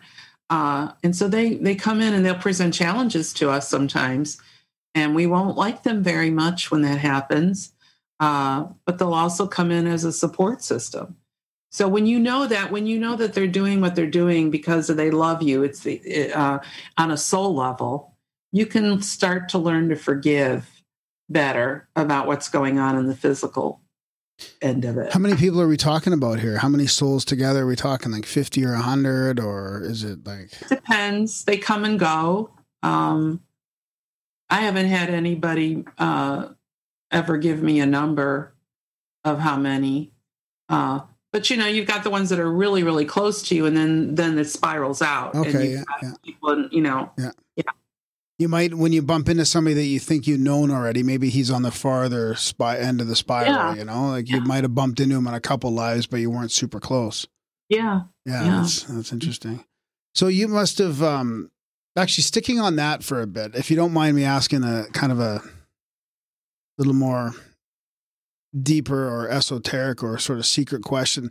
Have you heard about um, Secret question. the bloodlines and the uh, the elite kind of like planning their lives in these long games like let's say let's say you know um, somebody that runs uh, a country in Europe or something like that or like he's a you know He? an elite just for for this example yeah, you know and and and they plan they know that they know that they're going to be reincarnating into the same they they try and reincarnate into the same bloodline. Are you talking about that Charles? very rarely that very rarely happens. Um, uh, i studied dr michael newton's material because he's really the expert on life between lives. And um, and i address this when i do my my talks. It's very seldom that you come back into the same biological family what, what- um, even you if they can. intend and in some like- cultures they do believe that you do yeah but for the most part you don't because think about it that would really stunt your growth um, and you know it- it's important that we experience life uh, in all different countries in all different races all different um, you know ethnic backgrounds um, poor rich uh, all uh, whatever you can uh, mix it up. So you know like my family's really into ancestry.com and i told them i said you know you got to do a lot more than swab your cheek to find out what your soul's journey has been. Um, so um, so yeah i mean like i know that some of the indigenous peoples believe that they come back. I know uh, in asia they believe that um, there's all kinds of stories like you were mentioning earlier about children a lot of them like in india you know they'll they'll remember being so and so and they'll be able to find the family and then they amaze them by telling them things that nobody else could have known uh, except for the person that had died. Uh, so yeah there's there's that going on but by far that is rare and the most people are just go into a completely different biological family. How have you noticed in the last couple decades? I mean, since this, you know, you you joined ARE in uh, the late '80s type thing, and I mean, there's Mhm. been a big shift in sort of materialism and the acceptance of other realms and unseen worlds and psychics and uh, past lives. I mean, I I feel like because we've been doing the show for now eight years, coming up on eight years, and and I feel like it's really opened up in the last, you know, eight to 10, 15 years. I mean, I know, you know, I, I was kind of interested about in this in the 80s and the 90s a bit too, but I feel like it's really sort of come into its own. Have you noticed a big shift? Yeah, because I'll tell you the truth. The most people who come to me now are are asking the same identical question: Why am I here? Wow. I don't know why I'm here. Especially during COVID. Like, why did I? Why am I here during COVID of all times? I mean, you know, did couldn't I have picked a better time to be here? Well, no. You you deliberately, you know, chose to be here now, um, and there's a reason for that. There's a lesson in all of that. So, um, yeah, it's becoming a little bit more mainstream than it was when I started, but it's still not mainstream enough where I don't feel like I I don't openly share like with my neighbors. I don't really tell them what I do. Yeah. Uh, you know, but um, but I belong to Unity Church, and and I can freely talk about it there without uh, any hesitation. And I am getting clients from like all over the world, and um, and they're all seeking. They're all. It, it's really, it's really quite beautiful to watch the the desire that they have to understand their journey better the journey of their soul, to understand that their soul is immortal and that it just keeps, we change our bodies. Like, you know, if you have a car and you, you know, you, you maintain it for year after year after year, eventually that car is just, you can't maintain it anymore. You're going to have to trade it in. And that's what we do with our bodies. Um, so if you think of it that way, uh, it's a little bit um, makes a lot more sense. I think reincarnation makes sense. I think that the idea of a of a just and loving God is more representative in, in the theories of reincarnation with karma, you know, cause and effect, uh, rather than sin, you know, because like I said, I grew up Catholic with sin. Go to confession, tell them what you did, say 10 Our Fathers, 10 Hail Marys, and that's it. It's over with. That's not the way karma works. So, um, you know, sooner or later you will um, you'll need to address that issue. And everything that we ever think, say, do is all in the Akashic records, which is the universe's supercomputer. Yeah. So there's no getting away with anything. It's all there. Uh, and so um, and it's and it's all available to us you know it's not like it's being hidden away and and and we're not entitled or we have to be somebody special to be able to get this information it, that's not the case at all it's there for everybody It's in the cloud. It's a, yeah. Can we- cloud that's hopefully, right Hopefully, we don't get cancels. How does um? What if? What if you want to?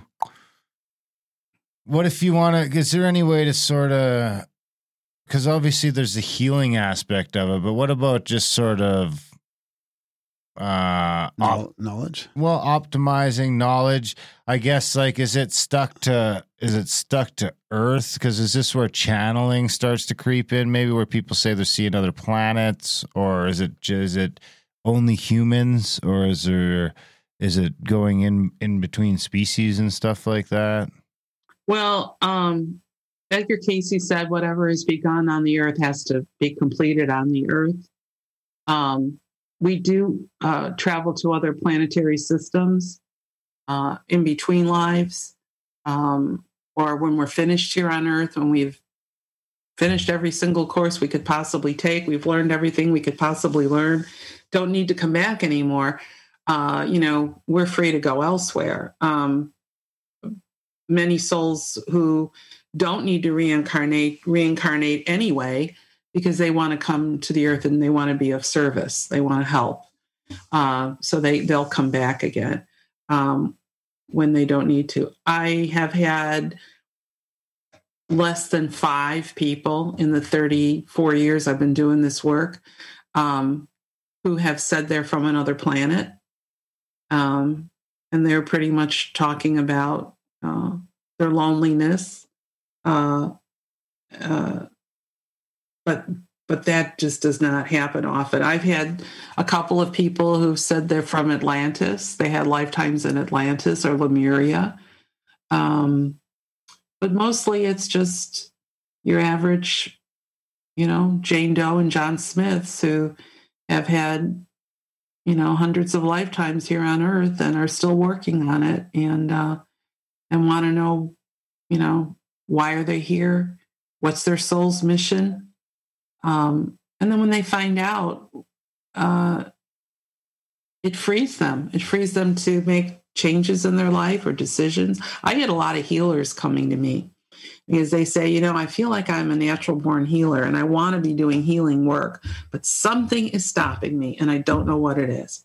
We go back, and sure enough, they were a healer in a prior lifetime, but then they were persecuted for it and they see themselves out in the forest and they're gathering herbs and they're looking over their shoulders because they're fearful that somebody's going to see them and snatch them up and and then uh, hang them or, or burn them at the stake or something like that and that memory is so strong that it sticks with them. It's a subconscious memory. And when they go to do the healing in this life, they run up against a brick wall. Something inside them says, Oh, no, no, no, no, no, no, don't you do that.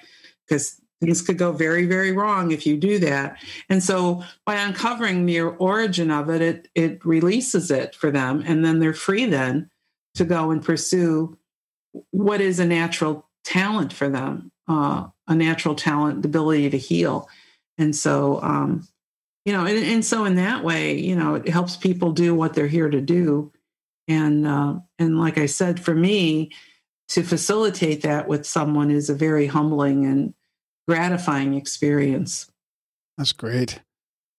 What about uh, maybe we should circle back to the the book a little bit and and uh, didn't you have another encounter with TJ like after a few years um, a chance encounter in a way that sort of reinstigated everything? Yeah, we um, uh, when I initially met him in 1996, uh, um, we ended up going. Uh, we were friends for a, a while, and then uh, our personal lives started to take us in different directions. He was going through a divorce. I was in almost a near fatal car accident, uh, and uh, and so I did not see him uh, for almost nine years, and um, then I uh, I had taken classes at um, Atlantic University, and I decided I was going to because for three years I didn't do anything esoteric, metaphysical. I gave away all my books. It was it oh. was it was basically a near death experience, but I didn't realize that that's what it was. But um, one of the symptoms of a near death experience is that you lose all interest in anything that had gone before. And that's wow. what happened with me. Right. So I'm trying to fight my way back. Uh, three years to the date of when I had that accident, I woke up and then I was back to being the person I was three years earlier. But by then I had dismantled my past life research organization. I had not renewed my membership in ARE. I had given away all my books and all my esoteric friends, my like minded friends were gone. So I thought, oh, I've got to find my way back. So, you know, so many people will say Edgar Cayce saved their lives. And in this case, he saved mine for sure. So I enrolled in Atlantic University, got re-immersed into the Cayce material. And then I started in 2009, I started to do um, ARE programs at our local Unity Church. So I would bring in speakers from all over the country uh, to talk about the Cayce work. So I was, you know, we would we would get anywhere from 30 to 120 people at these these uh, things. Anyway, it was in the um, it was in the Venture Inward magazine, which is the magazine that the ARE publishes for its members, that I was the contact for Charlottesville.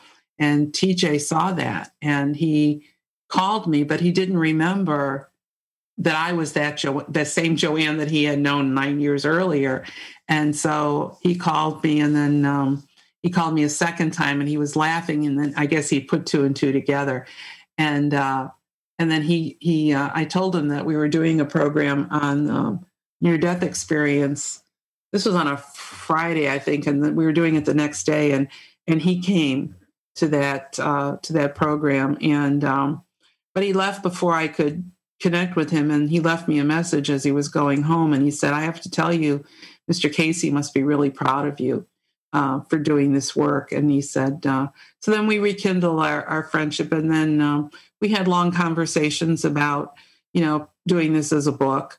I felt that he was mis- uh, I felt that he was maligned in many ways because um, so many people really believed that he was going to save the world, as uh, as you know Cayce predicted. But if you go and you read the reading very closely, Mr. Cayce said he could do those things provided that he was raised a certain way, that he had a certain education, that certain things happened. And of course, that didn't happen. His parents didn't do what Cayce had suggested that they do in raising him. And when Mr. Cayce died, TJ was only eight and a half. He was supposed to get a second reading when he was 13. Of course, he didn't get that.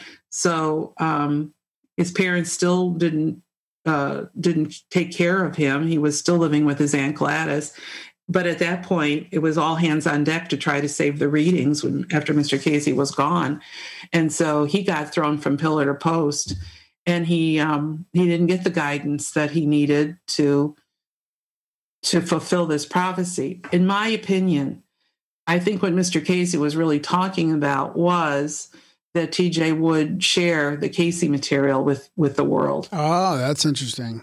Yeah, I don't think it had anything to do with Thomas Jefferson. I think the fact that that when he says he was Thomas Jefferson, people would just hang on him because they they get starstruck, and uh, and they would listen to him. So he was the kind of personality that would have people sit up and take notice because he has said to me over and over again. He said, "Joanne, I can solve all the world's problems. I know exactly how to do it." And I said, "Really?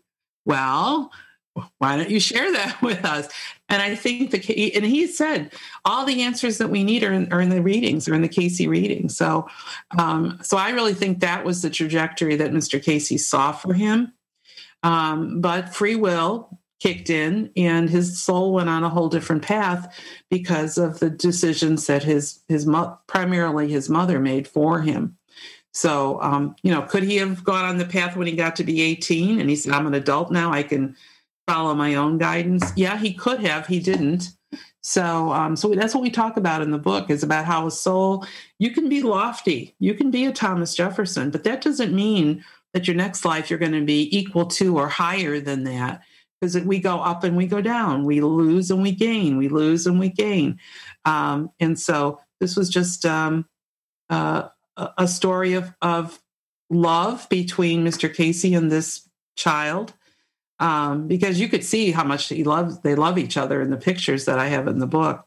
Um, and the the hours that they spent together and the lessons that Mr. Cayce very carefully taught this little boy. He didn't teach that to his own children, you know, but here he is with with um, with little TJ and uh, pouring all this wisdom in that little vessel of a child, you know, with this great hope that he'd be able to share it. And he still can. It's not over yet. You know, I tell TJ if you would just get out in front of the world and start to talk, um, you could change a lot of lives. Huh. That's that's interesting. So did did he he had quite an interesting life anyways, didn't he? I mean very very did lots of different things, lots of traveling. I mean interesting travels- interesting so his travels- synchronicities. yeah. Yeah, he was in the Marine Corps, and after the Marine Corps, he just started traveling, and a lot of his travels took him to countries where he that he had conquered when he was Alexander. wow. So um, a lot of past life stuff was coming up, not only for the Alexander life, but also the Jefferson life. And uh, I talk about all of the things. One of the stories that I really, really love is when he was in, uh, I think he was a freshman in high school. Um, and uh, he was not a very good student, and he had to take a final exam, and it was in history. And he realized when he read the question that he didn't know the answer, and so he sat there and he thought, "I've got to write something because they'll fail me, and I'll have to repeat this grade." So he said he sat there. He said he said a little prayer to the universe to get some help. Uh, and uh, and he said he wrote out the Declaration of Independence and the Statute for Religious Freedom for Virginia, word for word and he hands it into the teacher and he says here this is all i know about history. And she was flabbergasted and, and she was angry with him. She says you are so ridiculous. And so they suspended him uh, while they looked into this but they realized he couldn't have cheated because he was sitting right in front of us. So they ended up passing him. But he has stories like that all through the book that i think people would really enjoy. Yeah, that's hilarious. Do you think uh do you think there's any way for people before they die to prepare themselves to remember their past life a little better? Like I I can't remember where we talked about this there, but we had a discussion. You discussion got to write it down and eat it about right you know we, before you we had a discussion about that like prepping yourself or if if you can become aware earlier or or know more about your past lives in the next life I thought you ate Oh, it, no, the paper. I really, yeah, I, I, I don't know that you can do anything. I mean, you can in your pre-life session, you can maybe, um, you know, try to make that awareness, work that out with your with your uh, guides. I think it really depends on what culture you're born into, and whether pursuing that um, study would be encouraged or frowned on. Uh, I don't know why I was so fascinated with it, but I think it's because I was supposed to do the work. Um, but um, you know, like I said, in the East, this is common. Uh, I think more so than not that they remember or, or they they accept the theory of reincarnation more much more so than we do in this country, and mostly in this country, it's because we feel that it's um, going against our Christian religion. Although, you know, you could have a whole show about that, about how reincarnation was in the Bible originally, was taken out. Uh, and uh, so Jesus taught reincarnation. I mean, there's books about that uh, that are out there.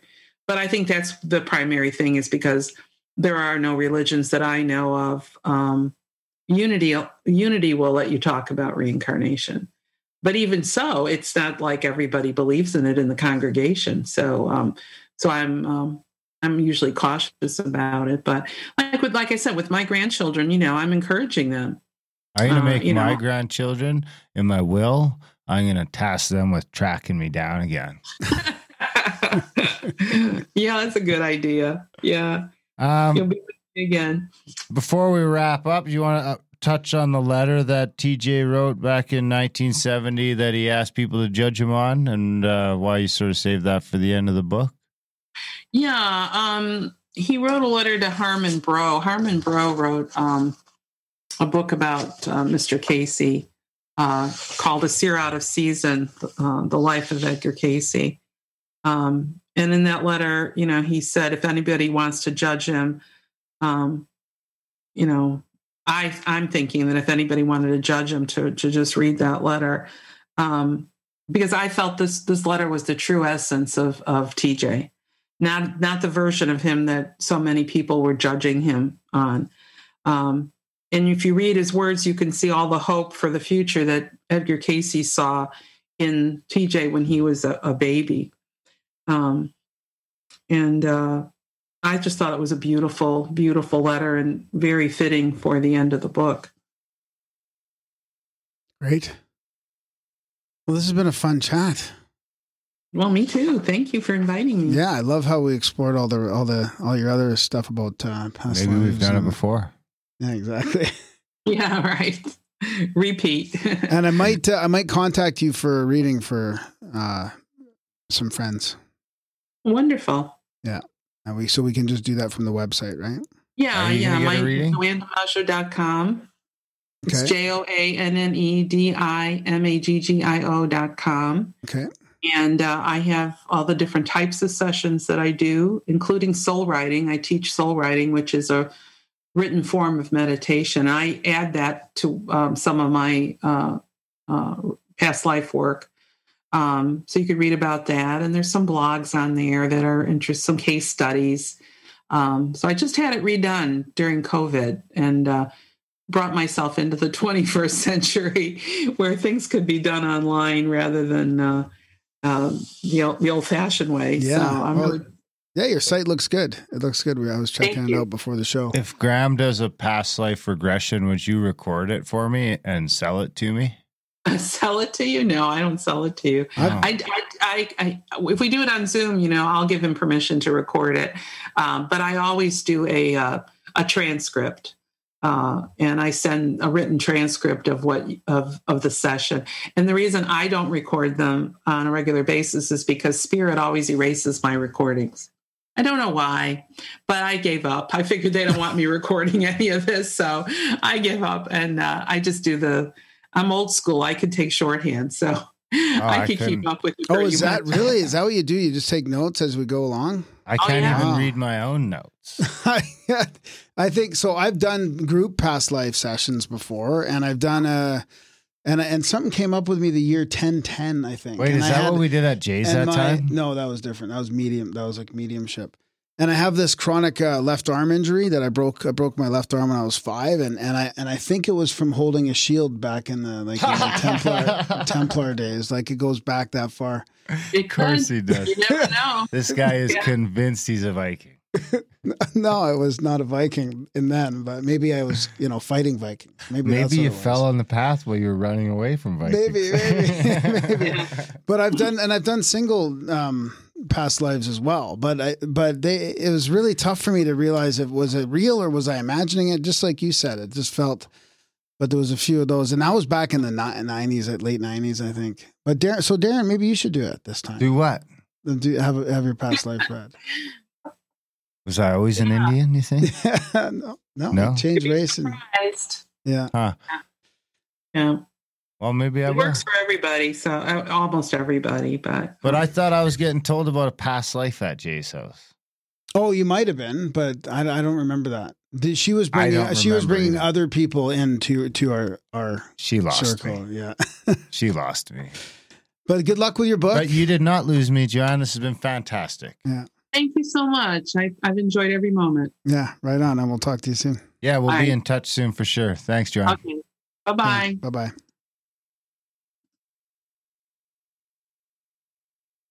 And that was a chat with Joanne DiMaggio. What'd you think, DiMaggio? Yeah, DiMaggio. I Yeah. f- I like the soul writing part too. That's uh, kind of reminds me of the artist way.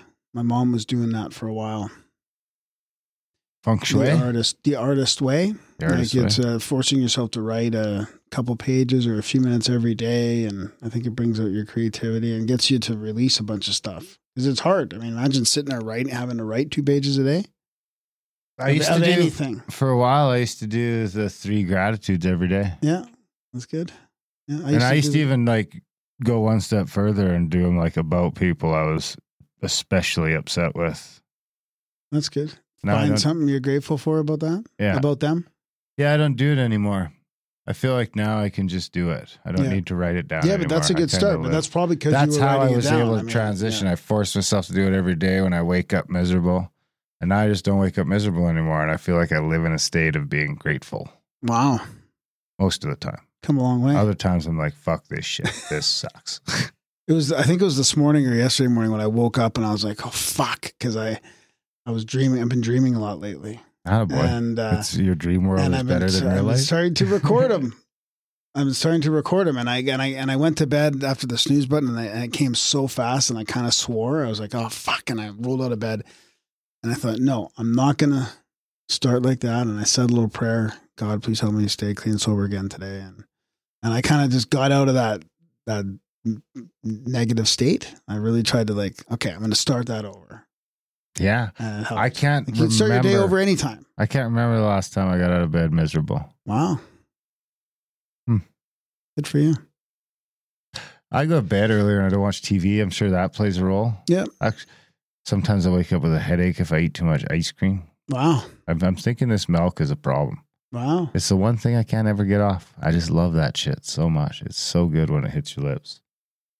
Maybe you got to look into your past life on why milk is so Maybe good, I but it's so bad cow. for you. Yeah. we should have asked about the animals.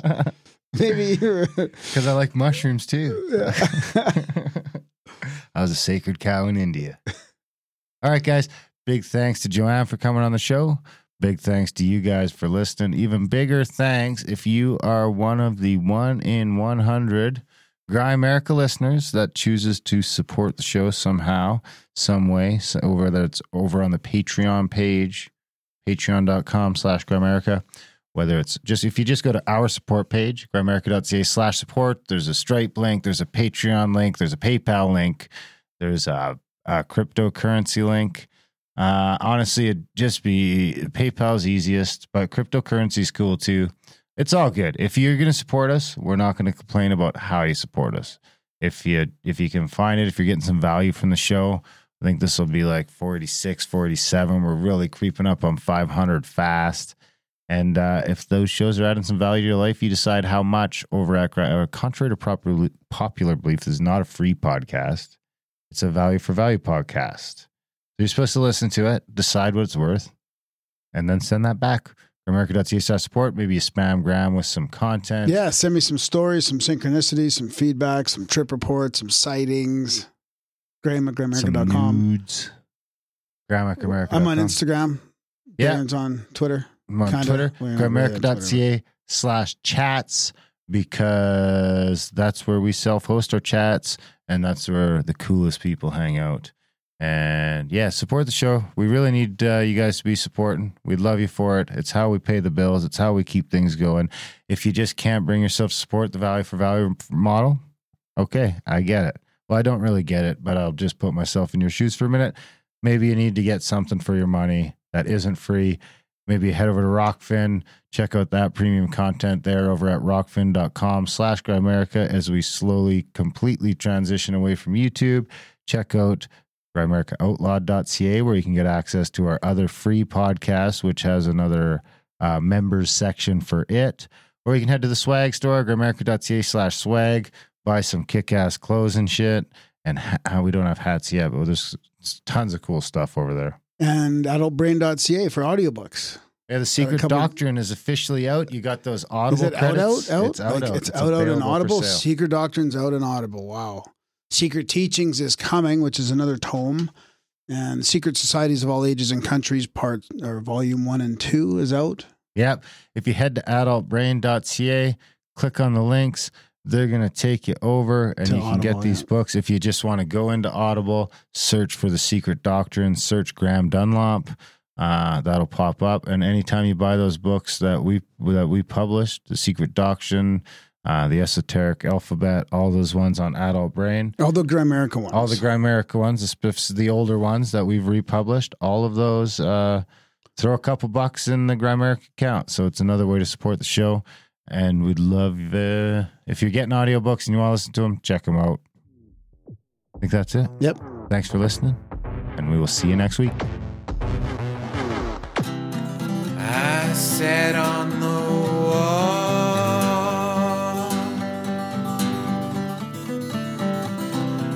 I could see it all. Trickery was afoot, and evil was at its root. The people were scatter plots, not many could connect the dots. Some people stood tall.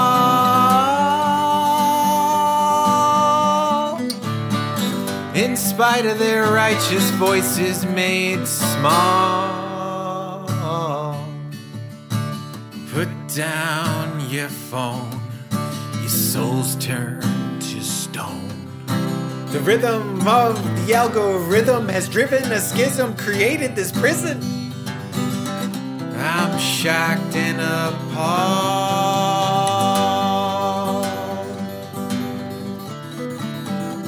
at the technocracy's gone, pulling strings of marionettes, setting traps in cyber nets. Infinite scroll as addictive as cigarettes. Cat videos for freedom of the press. People that stand tall.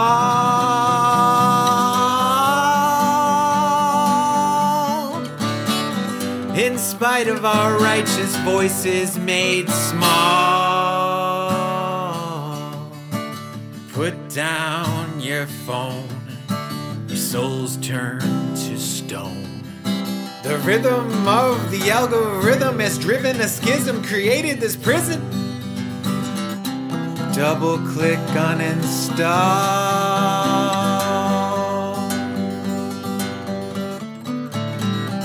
Rome's about to fall. This hard drive is corrupted, and our minds have been abducted by a silicon dream so seductive. When yelling at bots becomes unproductive, people we need to stand tall.